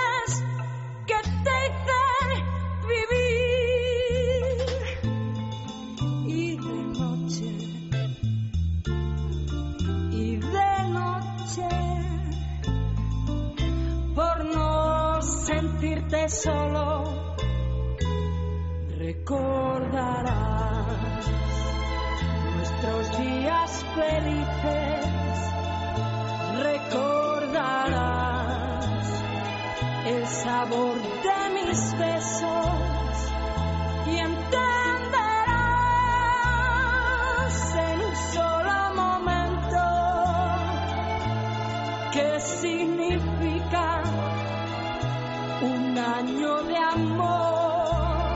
Y ya nos acercamos al final de nuestra de esta primera tanda de programa, pero tenemos un, un, último consejo. Sí, una última recomendación para todos los que os habéis quedado con ganas de saber más. Dos libros, sabéis que me gusta mucho recomendar bibliografía. Uno es de Violet Blue, esta educadora eh, sexual de la que ya hemos hablado en otros programas, y el libro es El arte de la fantasía sexual, la guía definitiva, de editorial Robin Book. Y el segundo que os traigo esta noche es de Bárbara Kiesling, que es eh, psicóloga y experta en sexualidad humana Y el libro se titula El arte del placer sexual, también de la editorial Robin. Pero bueno, háblame más de... No, no, no me seas tan escueta porque yo soy un animal curioso y quiero saber de qué van ambos. O sea, el de la fantasía sexual, ¿cómo es? Cuéntame. El de la fantasía sexual está muy bien porque nos va eh, ayudando a quitar ese miedo, porque a veces es como, no, no, de mis fantasías, qué pudor, que cómo voy a... Compartirlas con el Eh, otro, sí, ¿no? efectivamente, Te da de idea de fantasías, ¿no? porque tú no tienes así algunas fantasías interesantes. ¿El qué, el qué? Digo Te que cuenta- te, da, que te da idea de fantasías. De hecho, te tú cuenta, dices, "Ah, sí, eh, te- fantasías". cuenta algunas Bueno, pero es de que no hay nadie que no fantasías- tenga fantasías. Claro. Habrá quien, quien no se atreva a contarlas. al punto de que parezca que no tenga. Sí, exactamente. Pues probablemente ese es un gran desbloqueador. Claro, Sí. claro. Y, y como, como elemento de juego también, ¿eh? yo a muchas parejas suelo recomendarles que jueguen con el libro. Es decir, eh, puedes ir eh, uno leyendo en voz alta alguna de, alguno de los trozos, alguna de las fantasías, mientras el otro o la otra va, va jugando en nuestro cuerpo, por ejemplo, a partir de lo que vamos escuchando, o, o, mm, leerlo en dos tandas señalando cosas que quisiéramos probar o que alguna vez pues, hemos hecho o no, o me encanta cómo me haces, o por aquí sí va mi fantasía. Es decir, que puede ser también un elemento de juego mucho más interesante de lo que a priori parece. Decir, Además, me imagino que son fantasías eh, en las que se puede identificar el lector, porque Claro. al final el abanico de fantasías se su- suele ser, se puede repetir, vamos, que seguro que encontramos Sin duda. algunas sin de duda. las nuestras, ¿no? Efectivamente, y te enseña además a quitarle, bueno, pues a quitarle importancia, es decir, a hacerlo como un juego de adultos, que como siempre decimos está basado en el respeto, por supuesto, pero tienes desde ahí pues, cómo hacer el striptease, el lenguaje, eh, el lenguaje caliente, masaje erótico, jugar un poquito con, con distintos elementos que forman parte de- de, bueno, del mundo de la fantasía en general y darte cuenta de que hay mucha más gente como tú, que a veces es solo lo que necesitamos para decir, ah, vale, si no está ni tan mal. Seguimos siendo así. ¿Y el segundo? otro? El segundo, interesantísimo también, El arte del placer sexual. Eh, este libro me gusta mucho porque tiene ejercicios y técnicas para lograr eh, mejorar las sensaciones, incluso, por ejemplo, en el caso de las parejas eh, heterosexuales, acompasar la energía sexual, porque la del hombre siempre suele ir, eh, se dispara eh, más fácilmente. Nos enseña, por ejemplo, hay una- uno de los ejercicios para ubicar el- el, cómo funciona el. Sabéis que el útero está eh, encima de la, de la vagina, pero cuando estamos muy, muy, muy excitadas, el, el útero cae, digamos, cuando estamos muy, muy excitadas, se levanta, digamos, dejando. eh, extendiéndose y permitiendo unos cuantos centímetros más de penetración vaginal. Entonces, eh, te enseñan a identificar eso, a respirar para ir provocando esto de una manera natural y haciendo que nuestro cuerpo, las contracciones y los movimientos de nuestro cuerpo se acompasen con nuestra respiración y eh, se acompasen finalmente con la de nuestra pareja, que en el caso eh, de ser eh, un hombre em, permite muy bien de esa manera que eh, la curva de placer vaya bastante acompasada y lleguemos al clímax, pues eh, si no juntos, muy cerca el uno del otro. ¿no? Mira, pues para los que están obsesionados con lo de llegar al clímax juntos, es una, puede ser un buen método. Sí. Mira, no lo sabía yo esto, me acabo de enterar. Sí, sí, no, de estas Lo, del, es- esto del, Lo útero y tal, no, no, no, no, lo, lo desconocía. No te acostarás sin saber algo nuevo, se dice, ¿no? Pues eh, esto es lo que nos pasa aquí todas las noches en el sexo. Sobre De todo maneras, gracias a es cierto, es cierto que, que nunca lo habíamos mencionado. Esto del útero, ¿verdad? No, Mm. nunca lo habíamos mencionado hasta ahora. Hemos hablado miles de veces del suelo pélvico, miles de veces de otras cosas, pero nunca habíamos hablado de que el útero también cambia y no solo cuando estás embarazada. Efectivamente, efectivamente. Nos da una, la- un, un extra de longitud bastante interesante. Y no ocurre siempre. Es decir, eh, es según Tenemos va- que saber... eh, eh, no, y sobre todo eh, según vamos acompasando con una excitación cada vez mayor. ¿Cómo logramos excitación cada vez mayor? Pues con todo este despliegue que hemos hecho esta noche, por ejemplo. Bueno, pues dicho lo cual, señores, eh, vamos a saludar y a despedirnos a- de Oli hasta la semana que viene. Muchísimas gracias Un placer, como siempre. por habernos acompañado a Luis Álvarez. buenas noches. Buenas noches, Luis. Y nosotras continuamos. Vamos a, a- ¿Con qué continuamos? Que ya que ni, ni, ni lo sé. Continúo yo sola. Me dice Eva que ella se va. Anda que. Yo ¿Y dónde voy. te vas? Mira, ¿A dónde te vas a mm, estas horas? Me A voy a las porque 2 de la mañana. Me has hecho, me has hecho moving. Mm, No, no, no, se va porque tiene yo ya cosas más niego, interesantes que hacer porque me va a practicar niego. lo del útero. Va a practicar lo del Mira, útero, que lo sé yo. mira, es que ya con esta revelación yo que me quedo- de tener, y yo encima de que descubrí Coge hace poco ratón, que tengo el útero en forma de corazón en lugar de forma de triángulo invertido, tengo que descubrirlo. Tengo que descubrir cuáles son las cosas que me en forma de deparan. corazón, ¿sabes? Sí. Lo hemos Y visto en una un ecografía. nombre. Lo hemos visto, lo hemos visto porque además se la traje para Sí, que la viera. Bueno, claro, luego dice, Qué claro, chulo. es muy bonito, es precioso. Qué Sí, chulo. sí, sí, me encanta. Sí, sí, es muy Tienes el bonito. San Valentín metido dentro. Claro fíjate, sí. fíjate, fíjate.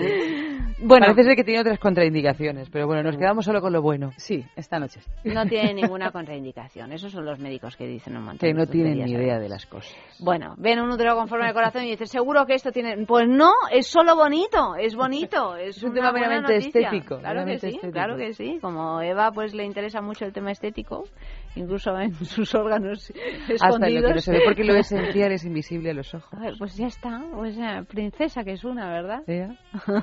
bueno, Ea, que eh, ahora en unos minutos entrevisto a Lola Beccaria, que, que ha escrito un libro fantástico eh, que está editado en Planeta sobre la seducción, entre otras cosas. O sea que seguimos, seguimos en el sexo.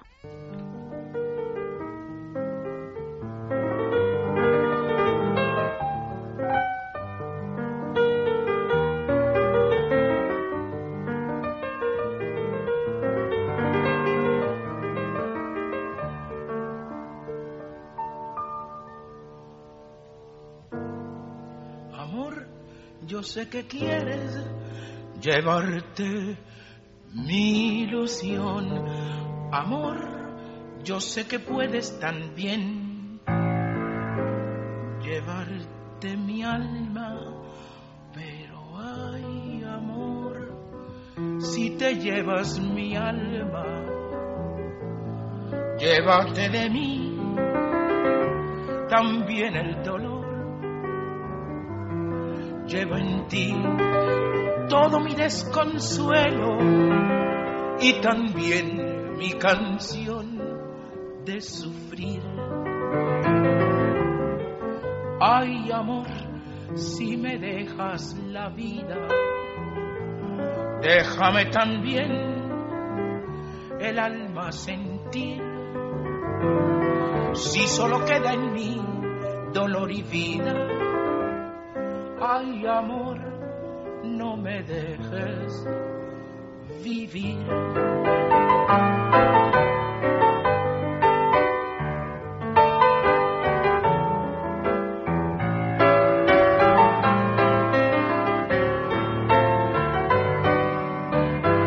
Lleva en ti todo mi desconsuelo y también mi canción de sufrir. Ay, amor, si me dejas la vida, déjame también el alma sentir. Si solo queda en mí dolor y vida, ay, amor, no me dejes vivir no me dejes vivir.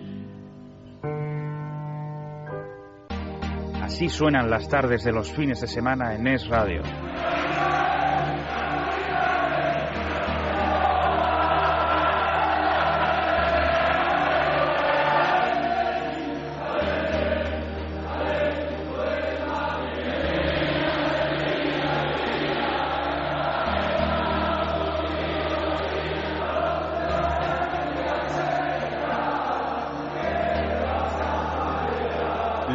Con Vicente Azpitarte es radio.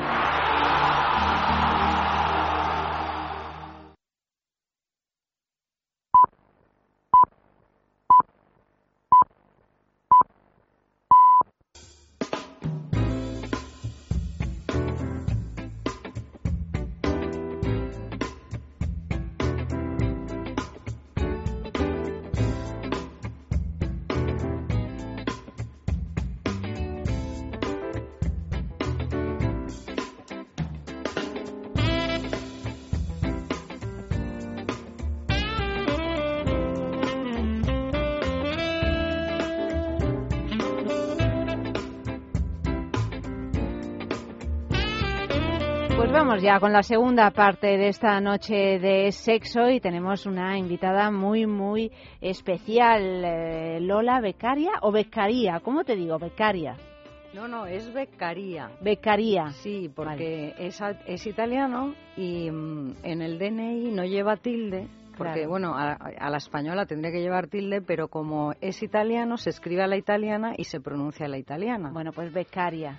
No, es becaría. Becaría. como con becaría. No, sí, sí, sí. Además es como yo pensaba que se decía porque yo soy medio italiana, ¿sabes? Ah, sí. Entonces, eh, pues eh, tendencialmente yo habría dicho becaría. ¿Y tienes ascendencia italiana? Sí, sí.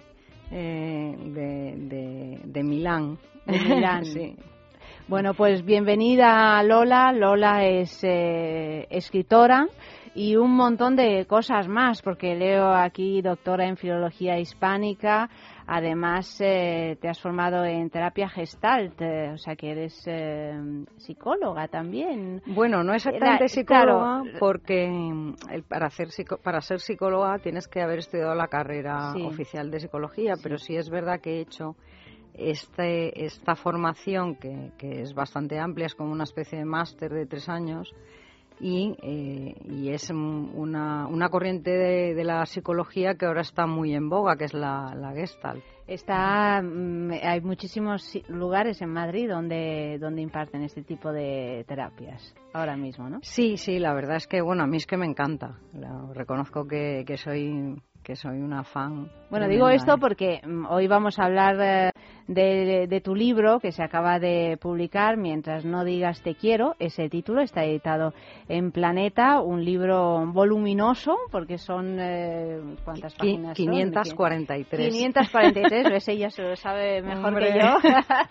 porque, claro, le ha costado, imagino, mm. sangre, sudor y lágrimas escribirlo. Pero bueno, tú ya tienes un amplio recorrido como escritora. Has escrito varias novelas y además pues una de ellas, La Luna en Jorge, finalista del premio Nadal en el año 2001 y El arte de perder, eh, premio Azorín en el año 2009. O sea que... Sí, no, la verdad que...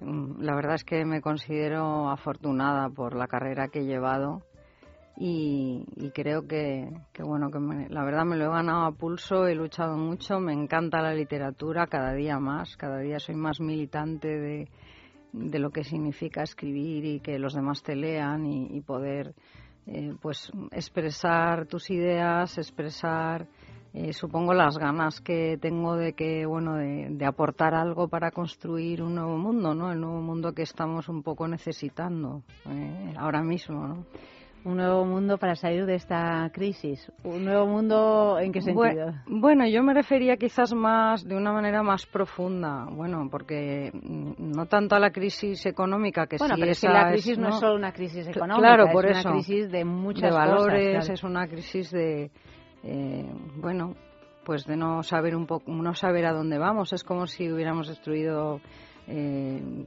quizás eh, determinados roles que ya no nos servían, lógicamente, ¿no? Y, y lo que pasa que, claro, ahora mismo pues eh, se impone el, el, construir unos nuevos, o sea, reemplazar los que no nos sirven y al mismo tiempo recuperar quizás los que tal vez sí que valen, pero que se han ido eh, en la misma marea, ¿no? Porque a veces cuando eh, quieres acabar con, con, con, una situación obsoleta, pues a veces eh, se van determinados valores y, hay que luego hay que recuperarlos, no hay que sacarlos de la basura.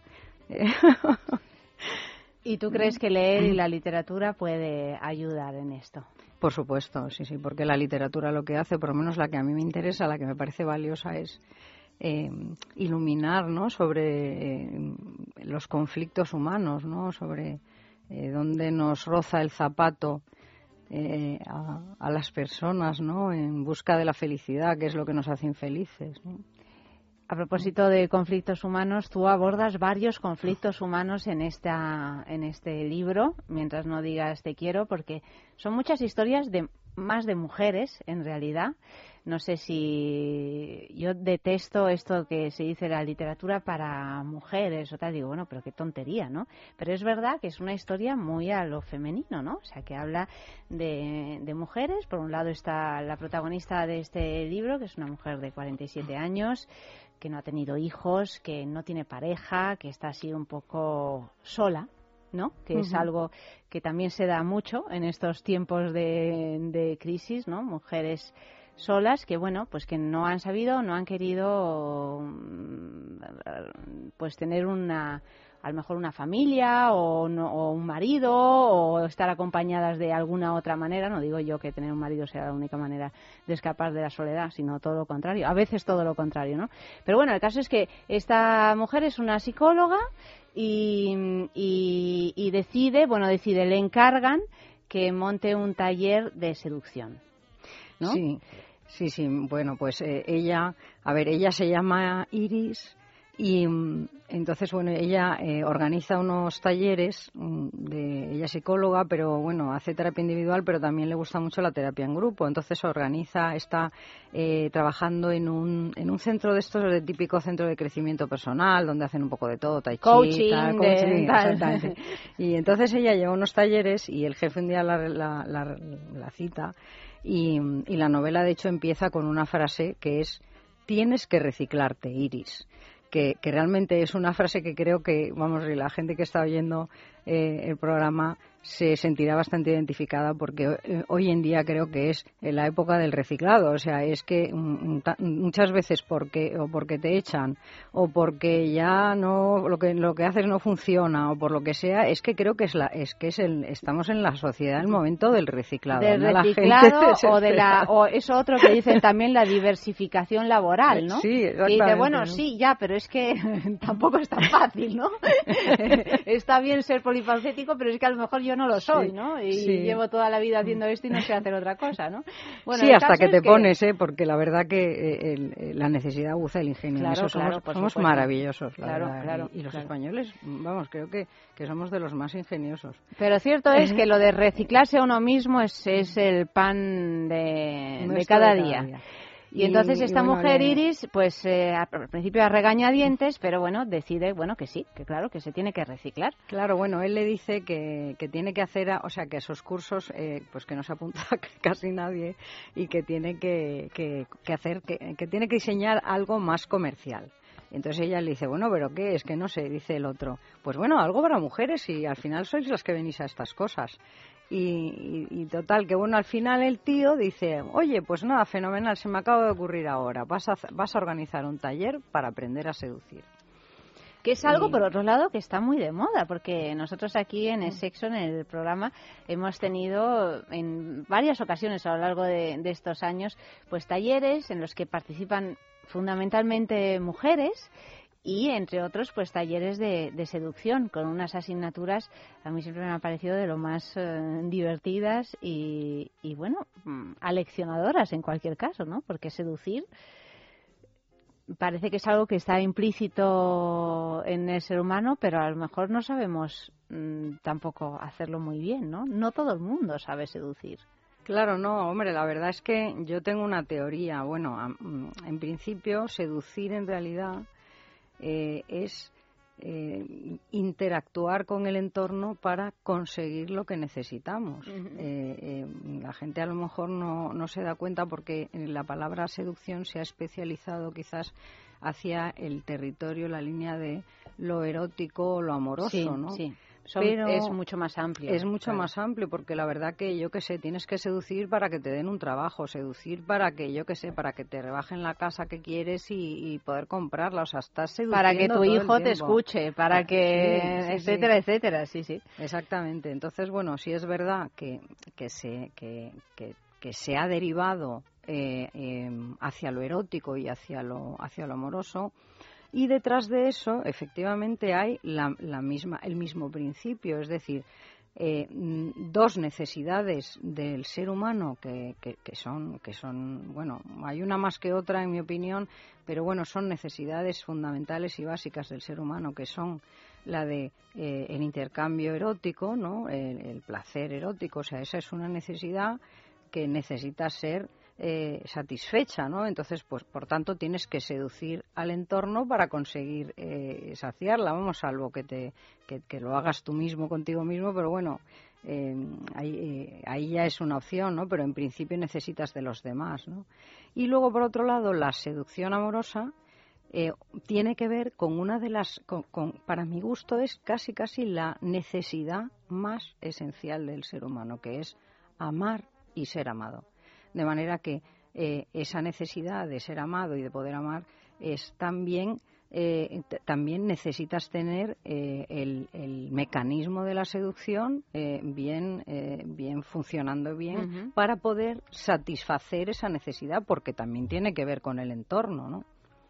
Pero em, la teoría mía es que em, en realidad y que bueno y es lo que desarrollo un poco en la novela a través de los personajes es que en realidad eh, no hay no hay una fórmula para seducir. O sea eh, creo que cada persona seduce de una manera distinta. Creo que hay un estilo por cada persona y creo que es muy complicado y que es un error quizás eh, hablar de consignas o de digamos o de criterios unificadores. Porque por ejemplo pues no va, no va a seducir lo mismo, yo qué sé, una persona que sea eh, sofisticada, que tenga gustos sofisticados, eh, que no va a seducir lo mismo que una persona eh, pues que sea deportiva, sencilla, y cada una de esas personas seducen a su modo, de una, pueden seducir de, de, una manera muy, muy eficaz, ¿no? Pero, ¿qué es lo que pasa entonces? O sea, lo que pasa es que em, según mi teoría, todos venimos al mundo con el mecanismo de la seducción en perfecto estado. Es decir, todos eh, podríamos y, de hecho no hay nada más seductor que un niño pequeño. exactamente, exactamente. Claro, claro, claro, porque además si te fijas el niño el niño tiene que ser tan seductor como para que te ocupes de él porque si no vaya de ti, ¿no? Efectivamente, muy buen ejemplo. Y, pero ¿qué ocurre? Que, que, o sea, mi teoría es que en un momento dado ese mecanismo, por alguna razón, eh, se nos bloquea. De manera que todos sabemos seducir, entonces no sería exactamente enseñar a seducir, sino lo que hacen eh, los personajes de, de mi novela, junto con la terapeuta, es ver cómo se ha bloqueado en cada una de ellas el mecanismo de la seducción, las razones y el modo de poder desbloquearlo para poder empezar a seducir e ir a por lo que necesitan. De hecho, son seis mujeres, si no me equivoco. Seis mujeres. Seis mujeres con situaciones personales completamente diferentes que se encuentran y se conocen en esta terapia de grupo que lleva pues el personaje central, Iris, y, bueno, vamos mm, entendiendo, se va desgranando a lo largo de la novela, pues la historia, de hecho está estructurada así, ¿no? Incluso por capítulos, ¿no? La historia de cada una de, de ellas y cómo cada una de ellas consigue poco a poco pues hacer este este camino tan tan gozoso por otra parte, ¿no? Que es de volver a encontrarse a uno mismo, básicamente, porque puedes decir que es seducción, bueno, sí, claro, es seducción, ¿no? Pero eso implica también un, un montón de, de, cuestiones, ¿no? Deshacer toda una serie de, nudos que bien está que se deshagan. Sí, sí, sí. Bueno, estas mujeres eh, que, que se acercan a la terapia, todas ellas, eh, tienen eh, algún tipo de, de, atasco, de atasco emocional, ¿no? O sea, en realidad, bueno, pues los atascos son eh, en relación con lo emocional y con lo, y con lo erótico, ¿no? O sea, básicamente, ¿no? A mí me apetecía tocar esos temas, pero quizás mm, subyace, subyacen también otros temas que me parecen muy importantes. Que, pues, bueno, luego hablamos de ellos si queréis, pero bueno, ahora me gustaría hablar de ellas eh, porque la, yo mm, eh, lo que he querido ha sido diseñar estos personajes eh, muy concienzudamente, de modo que em, de modo que representaran eh, en sus personalidades y en sus actitudes que representaran el mayor abanico posible de situaciones, de las situaciones que se dan hoy en día con respecto al amor y a las relaciones eh, entre las personas, ¿no? Entonces, eh, por ejemplo, pongo un ejemplo, pues una de ellas es, es, Carla, que, que, pues está tiene una relación con un hombre casado y está en un punto muerto. Bueno, pues esa es una historia, ese es un esquema que hoy en día muchas mujeres estoy segura de que, de que se van a sentir identificadas con ella. Eh, otra, otra de ellas es la mujer casada que quiere recuperar la, mm, digamos, la pasión de una relación eh, de, años de matrimonio, ¿no? Eso también es algo que, creo que es muy moderno, ¿no? Porque muy, eh, muy común, muy común, ¿no? Incluso antiguo. Sí, bueno, lo que, sea, lo que pasa es que creo que eh, antiguamente se resignaban más, es decir, no, ahora se convierte en un vacío inmenso, me, me, imagino. Sí, bueno, yo creo que ahora eh, la mujer es más activa, entonces eh, no se resigna a ese tipo de situaciones de, de O no debiera, o no debiera resignarse, ¿no? Claro, o no debiera, bueno, no sé, oye, si te resignas con tranquilidad, pues bueno, pues, pero, pero yo creo que causa mucha desazón y causa sufrimiento, ¿no? A, a las mujeres. Eh, eh, todo lo que no cause sufrimiento no hay que no, no, hay ni que ni claro claro si uno está tranquilo pero si no pues algo habrá que hacer para resolverlo ¿no? o sea yo en realidad si si escribo es un poco pensando en aquellas personas para las que sí puede ser un sufrimiento determinadas situaciones tú Lola eh, te, defines em, como estás muy interesada por Jung eh, y de hecho estás trabajando con unos arquetipos, ¿no? Con los arquetipos jungianos. Sí, en, la novela. En la novela cada, cada, cada mujer es un arquetipo y es, eh, eh, se puede considerar cercano a una diosa, ¿no? Sí, bueno, o sea, lo que utilizo, eh, utilizo un poco, es verdad que Jung decía que em, en, las, en las leyendas y, y, en la, y en la mitología se podía rastrear un poco eh, el abanico de, eh, de, personalidades humanas. De posibles personalidades humanas. Y entonces, eh, en la, la, mitología grecolatina, que realmente, o sea, la, la cultura grecolatina es de la que hemos mamado, por lo menos la cultura occidental, nosotros que nosotros somos de la cultura occidental, de manera que eh, somos herederos de, de, la cultura grecolatina. Todavía hoy eh, funcionamos con esos esquemas, funcionamos con sus cánones de belleza, con, con sus criterios en, en, todos los, en todos los terrenos. A lo mejor la gente no lo sabe, pero, pero así es, ¿no? Entonces, bueno, yo he utilizado eh, bueno, entonces, eh, eh, como, lo, mismo que dice Jung, que a través de la mitología se pueden observar toda esa tipología, yo he utilizado las diosas, las principales diosas de la mitología griega, por una mm, razón muy concreta. las he utilizado para, que, para, para mostrar cómo cada una de ellas en realidad representa una de las facetas del ser humano que necesitan ser atendidas para que podamos vivir una vida plena y, feliz, ¿no? Entonces, por ejemplo, eh, eh, esta Afrodita que representa el amor-pasión, ¿no? el amor erótico. Bueno, pues esa, esa es una faceta que eh, es muy importante para, para, para, ser, para, ¿no? para procurarte placer y para ser feliz, ¿no? o sea, para vivir una vida plena. Que, y representa también la pasión, ¿no? La, el amor-pasión. Eh, luego, por otro lado, está Hera, que es la diosa del matrimonio. La diosa del matrimonio y de la pareja, la protectora de la pareja.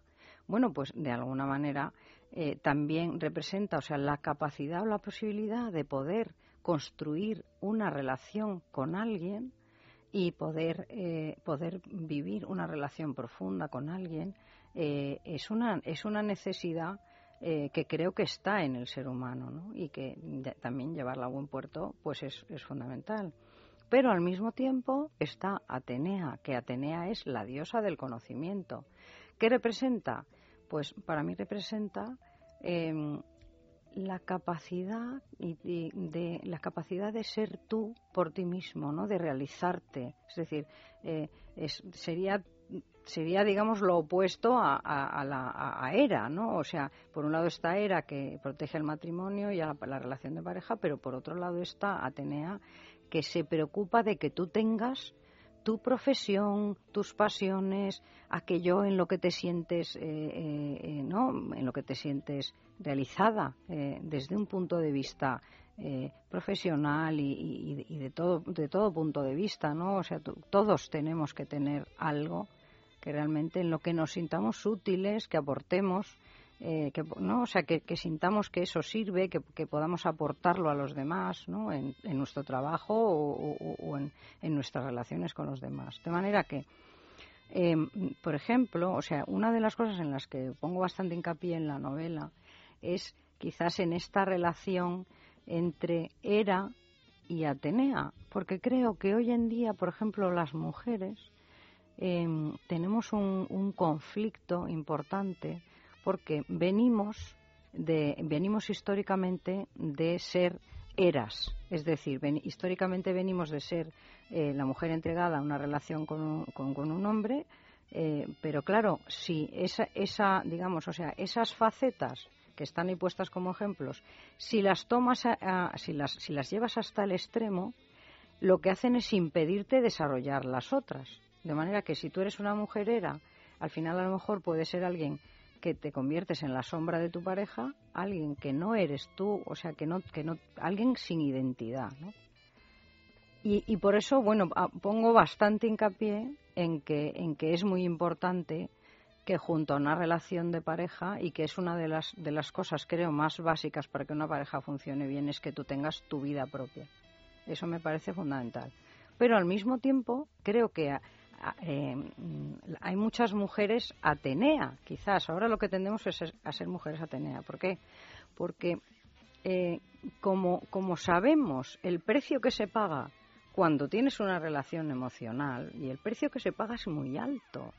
Las mujeres estamos muy quemadas, estamos eh, eh, estamos muy escaldadas y tenemos muy cansadas, muy, cansadas, muy cansadas. tenemos mucho miedo a iniciar una relación o meternos en una relación porque venimos de, de superar eh, de, o sea, venimos de encontrarnos a nosotras mismas, estamos disfrutando de eh, esa, de, esa de, de, nuestras profesiones, de, nuestras dedicaciones, de cosas en las que somos brillantes, en las que podemos trabajar y tal.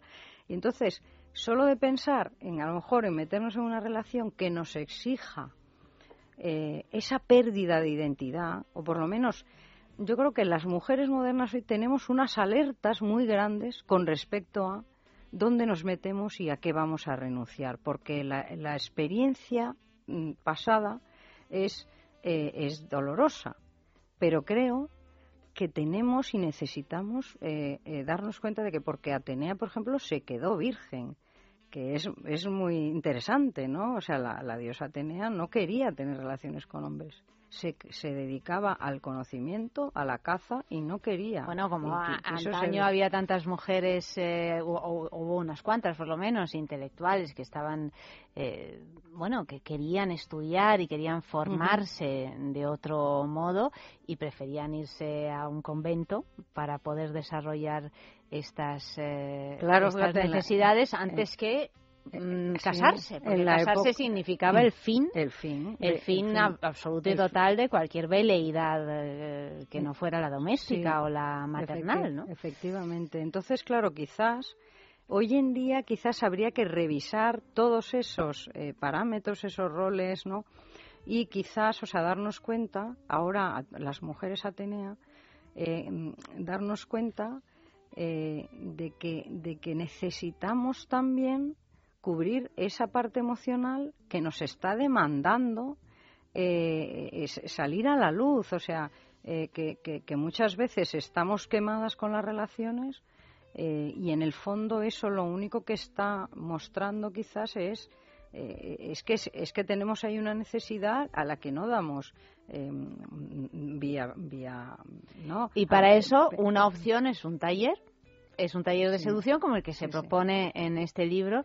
A mí me, me, llama mucho la atención, eh, Lola, que, que realmente elijas eh, un tema tan antiguo como es la mitología y de la que se sabe cada vez menos, ¿no? Porque tenemos cada vez las ideas más confusas en relación a quién es Atenea o Afrodita o, tal, porque es verdad que es que ya casi ni se estudia, ¿no? Sin embargo, es algo que, como bien dices, está muy presente en, en nuestra cultura y que tú recoges y, haces con, con ello algo que me parece muy hermoso, que es decir, bueno, es que las personalidades ya estaban descritas desde, desde la antigüedad a través de, la mitología, por ejemplo, ¿no?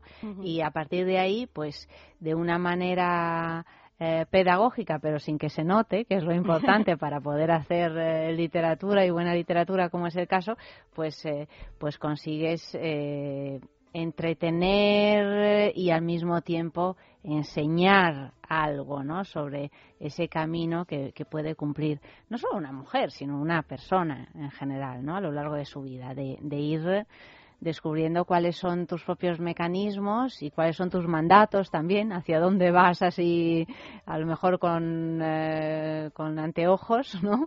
y, y que eso se puede variar y que uno puede alcanzar una felicidad, una serenidad de un modo honesto y cabal, ¿no?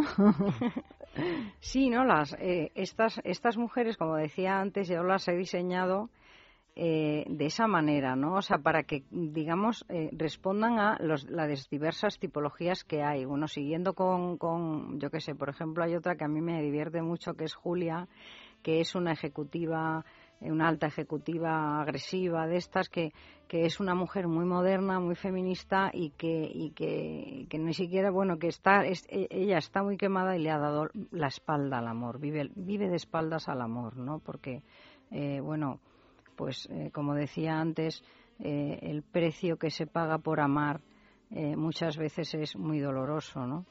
Y, lo que pasa que em, estas mujeres, yo he querido hacerlo así porque me parecía que em, los lectores o sea, porque de alguna forma quería facilitar a los lectores que se pudieran identificar con al menos alguna de, ellas, que eh, hay lectores que me han dicho que se han identificado con más de una, pero con al menos una de ellas, mm, de manera que pudieran ir haciendo el, eh, mismo recorrido que ellas, eh, quizás, o sea, hombre, obviamente desde, desde, como lectores, pero quizás el mismo recorrido de iluminación que ellas viven, eh, que pudieran hacerlo de su mano y que el lector, que cada lector pudiera al final de la novela haber aprendido algo sobre su propia eh, dificultad, ¿no? O sea, sobre sus las piedras del zapato, ¿no? Sobre sus conflictos y que de alguna forma les, les sirviera, ¿no? Para, bueno, una vez más, entonces la literatura o, bueno, el, hecho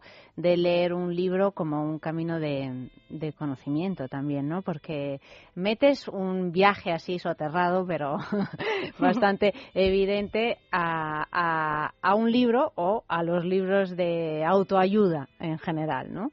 Eh, en, un momento de, la novela. Y me ha llamado la, atención porque eh, realmente tú en esta novela pues estás, eh, bueno, pues indicando algunos caminos que se pueden tomar, como, como acabas de decir ahora, aunque sea leyendo un libro de, de, ficción y que es, es una novela al modo clásico del, del término.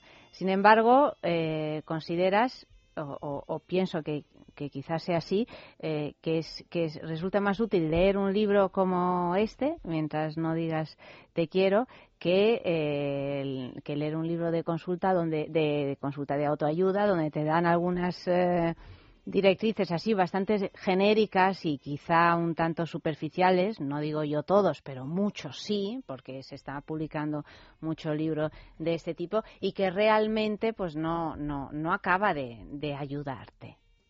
Es que mira, yo a mí los libros de autoayuda, alguno que he leído, claro, obviamente para documentarme, porque no puedes hablar sin, sin conocimiento de causa, eh, a mí me parece que en el fondo te dejan peor que estabas porque te abren una serie de puertas sin, sin llevarte a ninguna parte. Sí, o sea, porque te dicen, o sea, tú empiezas a leer, ¿no? Y entonces te dicen, eh, bueno, primero lo que decía antes, que, eh, que parten de una base falsa, que parten de la base de que todas las consignas valen para todo el mundo. Y eso ya es mentira. Luego parten de la base, de, de una base terrorífica, que a mí me parece que es peligrosísima, que, eh, que dice, o sea, que, que incide en, en los valores más, eh, más eh, banales de la sociedad. O sea, por ejemplo, eh, en concreto uno que cogí que era como que, que, se titulaba Taller de seducción es que es que te, te, venía a decir, o sea, te decía que tenías que eh, dedicarte a un deporte, que tenías que eh, desechar todos tus malos rollos, que todo, o sea, decía, eh, si piensas cosas negativas, olvídalas, no sé qué. Digo, pero es que a mí eso me parece una falta de respeto hacia el que está leyendo, porque primero, vamos a ver, es que tus malos rollos, ¿qué te crees? Que es tan sencillo como que te den una orden y ya te quitas tus malos rollos. Bueno, es que es denigrante, realmente te, muchas veces, en muchas ocasiones, te tratan como si, si, si fueras un, un imbécil, vamos. Como si fueras imbécil. Ah, además ah, como que no consigues hacer esto. Bueno, pues no, es que es bastante complicado hacer esto. Claro. De hecho, es muy complicado. Pues a mí me parece una estafa, pero es que además luego lo coge. O sea, al final de leer aquello dices, ¿yo cómo voy a hacer esto? O sea, primero tendría que convertirme en otra persona. Y eh, eso es muy duro. Y además es mentira. Porque, ¿Por qué? Eh, se parte de la base de que una persona mm, que ha hecho régimen o que es deportista tal va, va, a ser más seductora. Pero si es que es mentira es mentira. Eh, eh, la, seducción no está en, en, esos valores banales de, de, la sociedad. La seducción está en la naturalidad, fundamentalmente en la naturalidad, en ser tú mismo, y, eso... Imagino eh, también en gustarte a ti mismo, en aceptarte a ti mismo, ¿no? En ser tú mismo con todas las consecuencias. Es que si tú eres natural es porque te gustas a ti mismo. Es que ya se parte de esa base, porque la persona que se atreve a ser natural es eso es un acto heroico, o sea, eso es un acto de seguridad y de autoestima que no te puedes imaginar, o sea, el, presentarte como eres y no como lo y no como tú crees que deberías ser, porque muchas veces lo peor de, de las consignas sobre la seducción es que te dicen tienes que ser esto y lo otro, entonces inmediatamente sobreactúas te pones a hacer un papel que no es el tuyo. Y además aguantas poco. Y aguantas poco. Claro, porque no vas a estar mm. actuando toda la vida, ¿no? Claro, pero es que muchas veces, yo qué sé, se nos ha...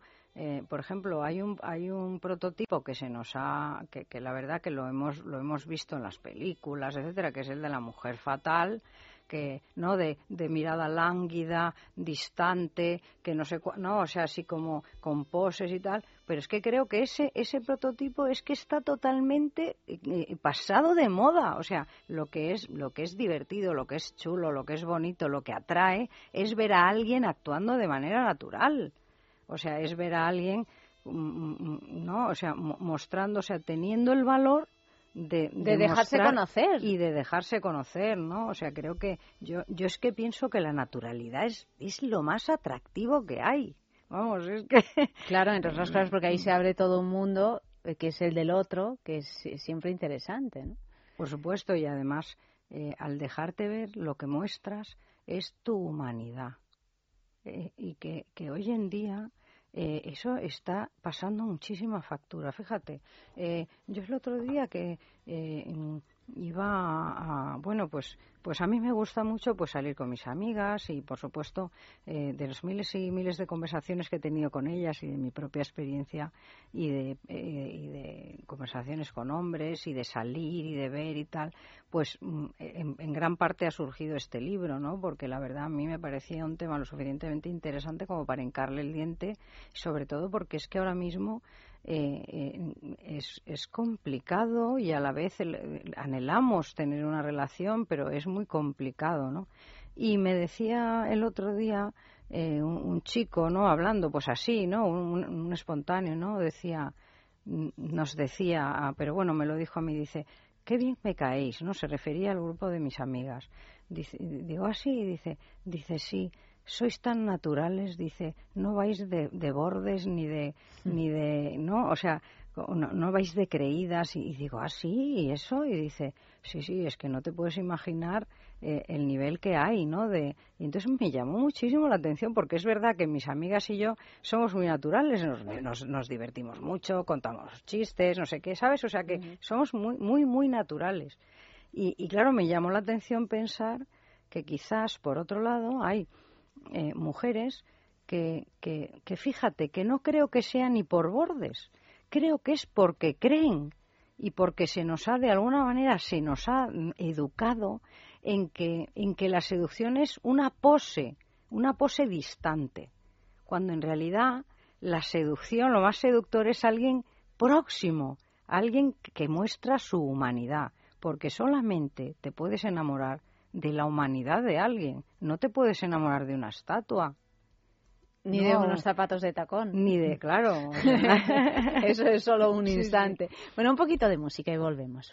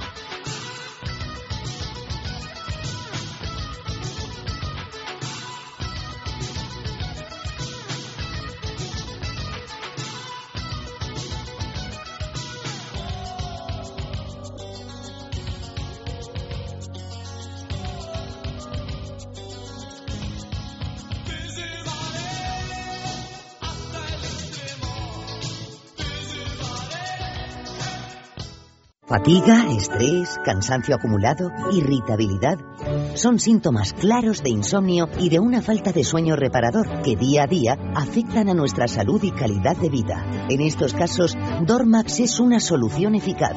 Dormax es un complemento alimenticio natural único que nos ayuda a neutralizar las causas que nos impiden dormir, asegurándonos un descanso de calidad y verdaderamente reparador.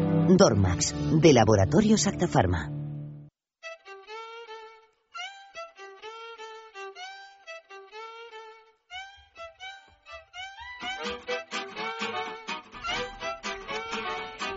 Y seguimos aquí muy bien acompañados esta noche por Lola Becaría con este libro, presentando este libro que se titula Mientras no digas te quiero, editado por Planeta, que acaba de salir a la venta y que os lo recomendamos. Pero antes, pues eh, vamos a hablar del premio de esta semana, porque tú sabes, Lola, que tenemos aquí una marca maravillosa, que si no la conoces, mira, te la voy a dar a conocer, que se llama Lelo, que es una marca sueca de juguetería erótica que tiene unas auténticas virguerías, pero es que no te puedes eh, ni imaginar. Y además unos objetos que son muy bonitos porque es, eh, tienen un diseño especial que no es así realista y que son muy muy elegantes y además muy eficaces muy, sí, que los, conoces. Sí sí tienen y son y son muy eficaces. Son muy eficaces son, son una maravilla. Entonces bueno os recuerdo la página web www.lelo.com www.lelo.com y el regalo de esta semana son las hula beats. ¿qué son las hula beats? pues son las primeras esferas de placer con rotación y vibración simultáneas que se controlan con un mando a distancia y proporcionan pues unos placeres emocionantes, no, no podemos definirlos de otra manera. Se lo coloca la mujer y bueno, pues su discreta esfera superior rota contra el punto G, mientras la esfera inferior proporciona potentes vibraciones muy silenciosas. O sea que, ¿cómo podemos conseguir estas Hula Beats de Lelo? Pues metiéndonos en su página web, yéndonos a una boutique erótica, que ahora hay unas boutiques fantásticas, la juguetería, por ejemplo, o participando en nuestro concurso. Os pedimos que enviéis una foto de algún lugar donde hayáis tenido o, os gustaría tener un encuentro sexy, apasionado, un encuentro de esos que seducen con solo pensarlos. Pues yo que sé, nos habéis enviado muchísimas fotos de playas, de atardeceres, de ascensores, de camas deshechas, de encimeras de la cocina, de mm, coches, de coches, de autobuses, de... Bueno, es que cuando da un, un arrebato así, pues eh, los sitios son infinitos, ¿no? pues eh, enviad esas fotos a esta dirección, sexo arroba es radio punto fm, sexo arroba es radio punto fm, si a pie de foto pues nos explicáis qué sucedió en aquella ocasión, pues todavía mejor porque así lo leeremos. La foto que más nos guste la premiaremos esta semana con las Hula Beats de Lelo y digo también a los oyentes que escuchan a través de los podcasts que siempre podéis participar en el concurso de Lelo porque vamos cambiando el premio cada semana, pero siempre para concursar es lo de la foto, o sea que, que aunque lo escuchéis a toro pasado, no pasa nada, os animo a participar. Enviad esas fotos a sexo Seguimos hablando de la seducción con eh, Lola Becaría. Tengo aquí una, una frase que dices, eh, acepta lo que no puedes cambiar y cambia lo que no puedas aceptar, que no es una frase de calendario de gatos, sino es una frase que en realidad la leí y me tuve que parar, ¿no? Me tuve que parar a, a pensarla, porque tiene su aquel el asunto. Sí, bueno, esa es una de las frases que, que, le, que le muestra eh, el dueño, le, muestra Mario, el, el, jefe de, del centro de, del centro de crecimiento personal donde trabaja Iris. Y en realidad, bueno, pues eh, quiere ser un poco, em, eh, un poco mostrar un poco esa filosofía de, de, digamos, de, de, lo zen, ¿no? O sea, de, de, no sé cómo decirte, o sea, un poco, tiene un punto irónico, ¿no? Un punto irónico de, bueno, que es alguien que realmente lo que está es pidiendo algo comercial y luego al mismo tiempo se rodea ¿no? de eh, objetos y de, literatura zen y o sea él, él o sea vende esa moto pero realmente él lo que es es un pesetero que quiere que eh, aprovecha la ola, aprovecha la ola. Claro. Entonces, bueno, eso es una forma de empezar la novela y eh, entonces, bueno, Iris, claro, es que nos, hemos dejado a Iris que al principio ella, cuando le ofrece el, cambiar, el hacer ese taller de seducción, ella, eh, primero, le parece poco serio, ¿no? Y segundo, no se considera la persona más indicada para, para hacerlo, porque ella eh, es un desastre en el amor. De hecho, ella ha dejado aparcada su vida emocional hace un tiempo, bueno, ya hace unos tres años, y, y realmente eh, no se considera adecuada para dar un para recomendar a nadie nada, para aconsejar a nadie. Exactamente, pero lo que pasa que luego tiene un eh, en principio dimite, pero luego eh, tiene dos encuentros fundamentales, uno con su abuela y que es la persona que la ha criado y otro con, la, con, su maestra, con la, una psicóloga que ha sido su mentora y maestra. Y al final mm, decide coger el taller porque se da cuenta de que quizás ella misma va a poder aprender algo de su propio bloqueo emocional y eh, eh, porque la, la, abuela le dice que eh, porque Iris está digamos se ha quedado colgada detrás de un hombre que ya no la quiere, con el que tuvo una aventura, ya no la quiere, pero se ha quedado colgada. Eh, y bueno, es que a veces nos colgamos de cualquier cosa, ¿no? O sea, el problema es que estamos colgados, pero no, pero no es el que Por supuesto. ha, ocasionado esto, el problema, ¿no? Por supuesto. Entonces la abuela le dice, eh, eh, bueno, sigues pensando en ese imbécil, le dice, pues la abuela es genial. La abuela es un personaje divino. Y, y, ella le dice, no, abuela, que no, ya, ya lo he olvidado, ya lo, ya, no. Y, entonces le dice la abuela, ya, pero lo que has hecho es que junto con él, o sea, a él lo has tirado por la borda, pero con él se ha ido tu, tu capacidad para amar. Le has dado la espalda, le has dado la, has conseguido darle la espalda a él pero, pero le has dado las, también la espalda al amor. De manera que eso a ella le impresiona mucho porque en realidad es cierto, porque muchas veces eh, es tal el dolor, el trauma eh, eh, que emocional, ¿no? que representa un abandono, una historia que no ha funcionado, que no queremos volver a oír hablar del amor. Pero ¿qué ocurre?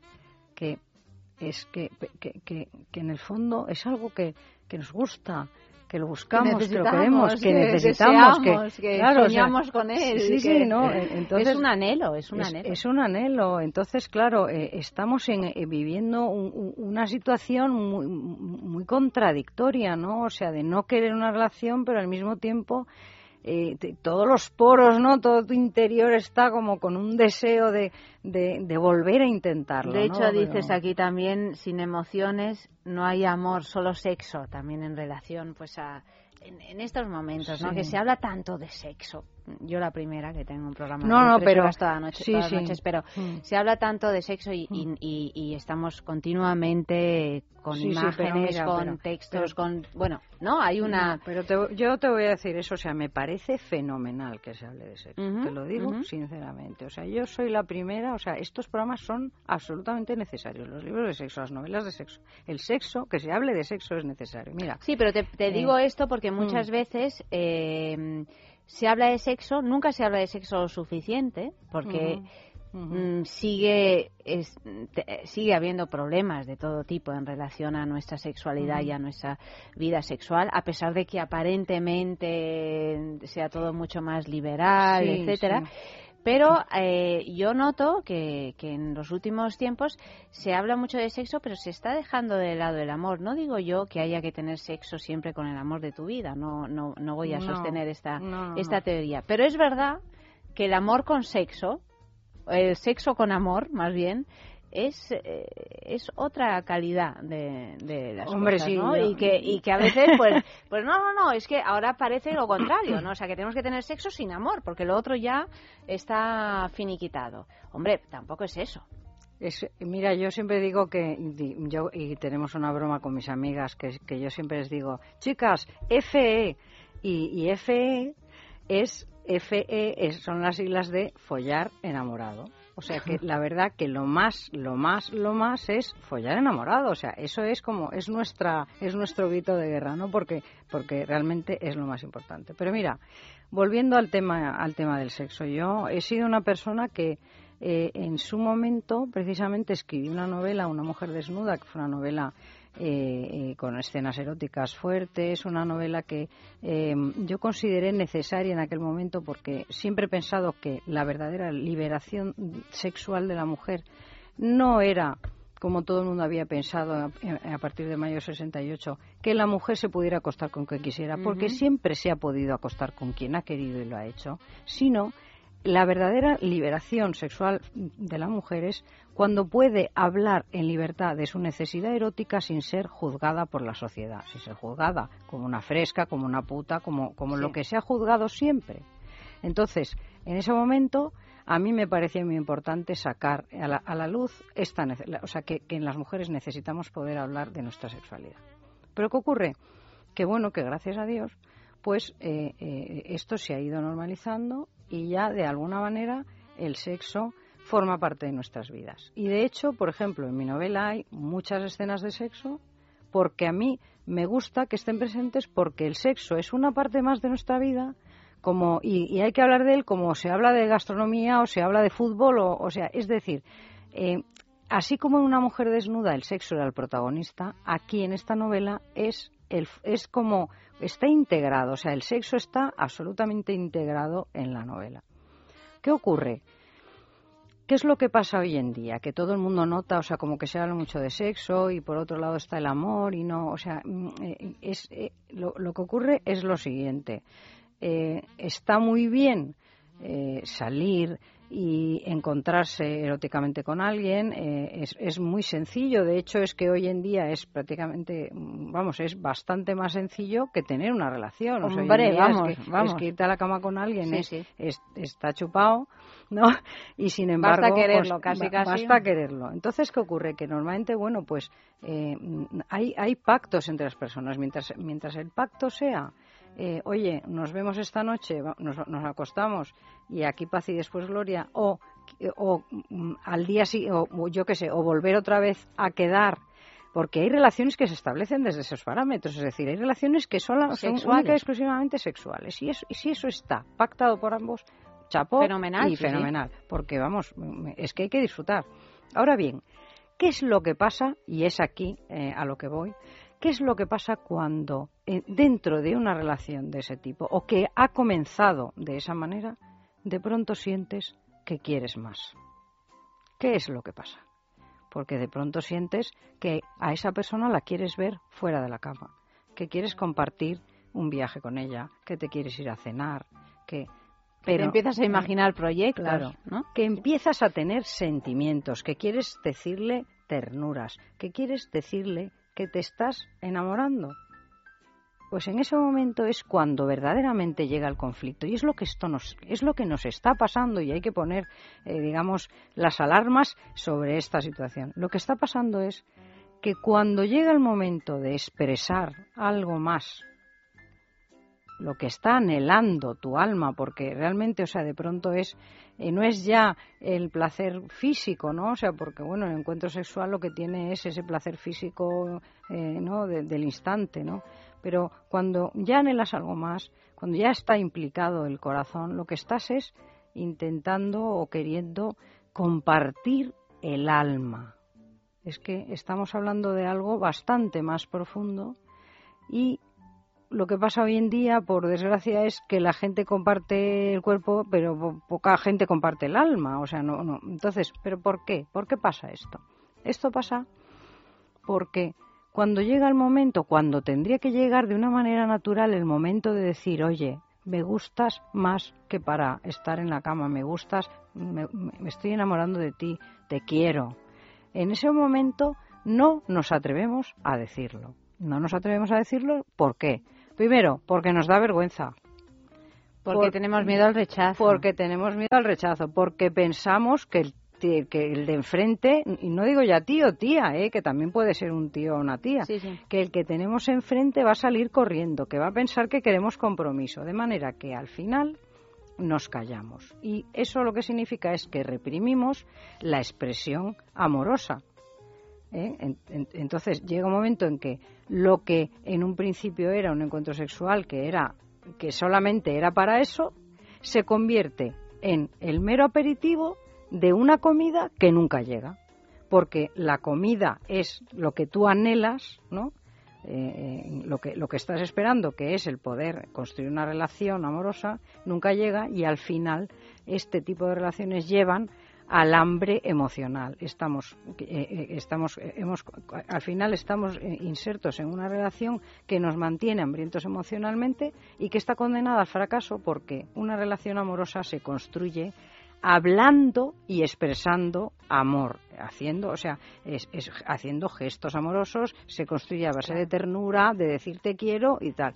Pero una relación eh, reprimida en lo emocional, pues acabará siendo una, una relación erótica con, fecha de caducidad. Hay también, bueno, en tu, en tu mm. novela, Lola, hay también eh, polvos tristes, ¿no? Porque aquí dices, eh, voy a leer un trocito, dices, el tipo estaba muy bien dotado, su energía era ilimitada, seguía y seguía como si tuviera una batería autorrecargable, atractivo, joven, musculoso, entregado, atento, pero ella no se había corrido, ni siquiera había disfrutado. Por la mañana, con los primeros rayos del sol entrando por la ventana, él la había vuelto a penetrar estimulado por una erección matutina potente, activa, rabiosamente viva, y sin embargo tampoco fue alegre. Fue un polvo triste. Es más, había despertado en Iris una melancolía tan asfixiante que no podía casi respirar. Apretaba la cara contra la almohada, Parecía buscar enterrarse viva en ella, le faltaba el aire, mientras él la penetraba furiosamente y al final acabó corriéndose. Fue un orgasmo atormentado, en forma de estertor lacerante producido por la falta de oxígeno. Al terminar, Iris quedó semi-inconsciente. Pues esta es una de las partes de tu libro. Qué difícil es escribir em, escenas donde, donde haya sexo, ¿no? Me parece muy complicado.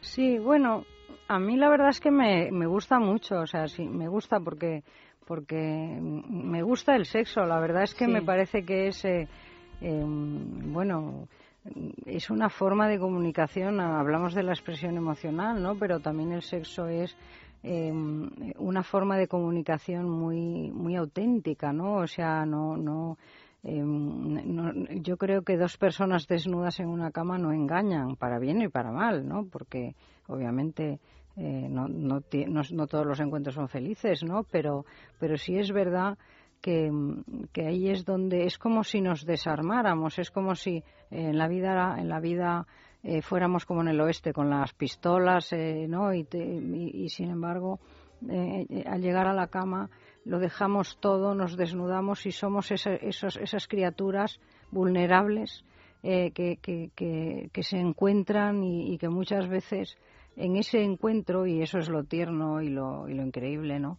Eh, muchas veces en ese encuentro, creyendo que estás buscando sexo, lo que buscas es otra cosa, ¿no? Eh, eso es un poco lo que lo que se decía, hombre, no sé si recordáis el título de aquella película, ¿por qué lo llamas amor cuando, cuando quieren decir, sexo? Sí, sí, claro. Bueno, porque entonces realmente, o sea, se buscaba pues irse a la cama y, y, para, y para irte a la cama con una mujer pues tenías que teñirlo todo de amor y tenías que decirle que la querías, etcétera. Pero es que claro, hoy en día yo creo que es al revés, que es porque lo llamas sexo cuando quieres decir amor, o sea, porque creo que ahora mismo nos estamos refugiando en parte en lo erótico.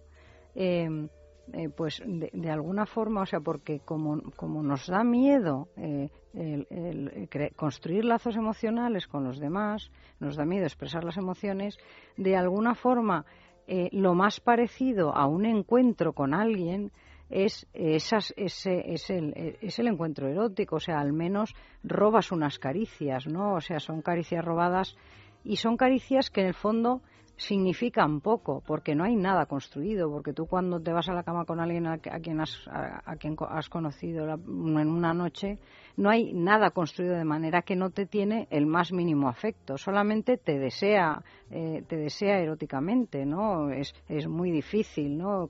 De manera que eh, a veces creo que, eh, que estamos buscando algo que, en donde en, el sitio equivocado no eh, ya, ya, digo o sea yo yo insisto o sea a mí me parece que el sexo es maravilloso que hay que seguir hablando de él que la sociedad tiene que, es decir, que no se puede ir nunca ya además, nunca más de nuestras vidas, que no podemos volver a, una sociedad retrógrada, no, eso jamás, ¿no? Y a mí me asusta, o sea, me, me, aterra bastante las involuciones desde ese punto de vista, porque normalmente las involuciones la que pierde es la mujer. Sí, siempre, siempre. Y, hay que defender los espacios del sexo, vamos a, con uñas siguientes. Pero es que creo que hay que eh, construir también, o sea, lo que yo llamo un nuevo romanticismo, un romanticismo activo, ¿no? Donde podamos eh, ser em, donde podamos, o sea, porque, porque claro, es verdad que el romanticismo como, como, mm, como fórmula eh, se siente obsoleto, se siente rancio, se siente cursi, pero en el fondo no hay que olvidarse de que el romanticismo no deja de ser la forma en que los seres humanos hemos expresado el sentimiento amoroso. Y entonces, si ya no nos valen determinados roles, necesitamos construir otros y necesitamos atrevernos a hablar de amor. Me parece a mí, ¿no? Pues de eso se habla en este libro, de amor, de sexo y de tantas cosas también muy importantes. Mientras no digas te quiero, de Lola Becaría, editado en Planeta. Está ahora mismo en las eh, librerías. Compradlo porque realmente merece la pena. Lola, ha sido un placer pasar este ratito de charla contigo esta noche. Para mí también ha sido un placer. Que tengas mucha suerte, que vaya bien, que vendas libros y, no sé, y que te enamores mil veces. Aunque sea de la misma persona. F. F, exactamente. Lola, buenas noches. Ha estado en producción Clea Ballesteros, Amalio Varela ha realizado el programa y ya sabéis que mañana mucho más, más es sexo. A partir de las doce y media de la noche, aquí mismo, en Es Radio.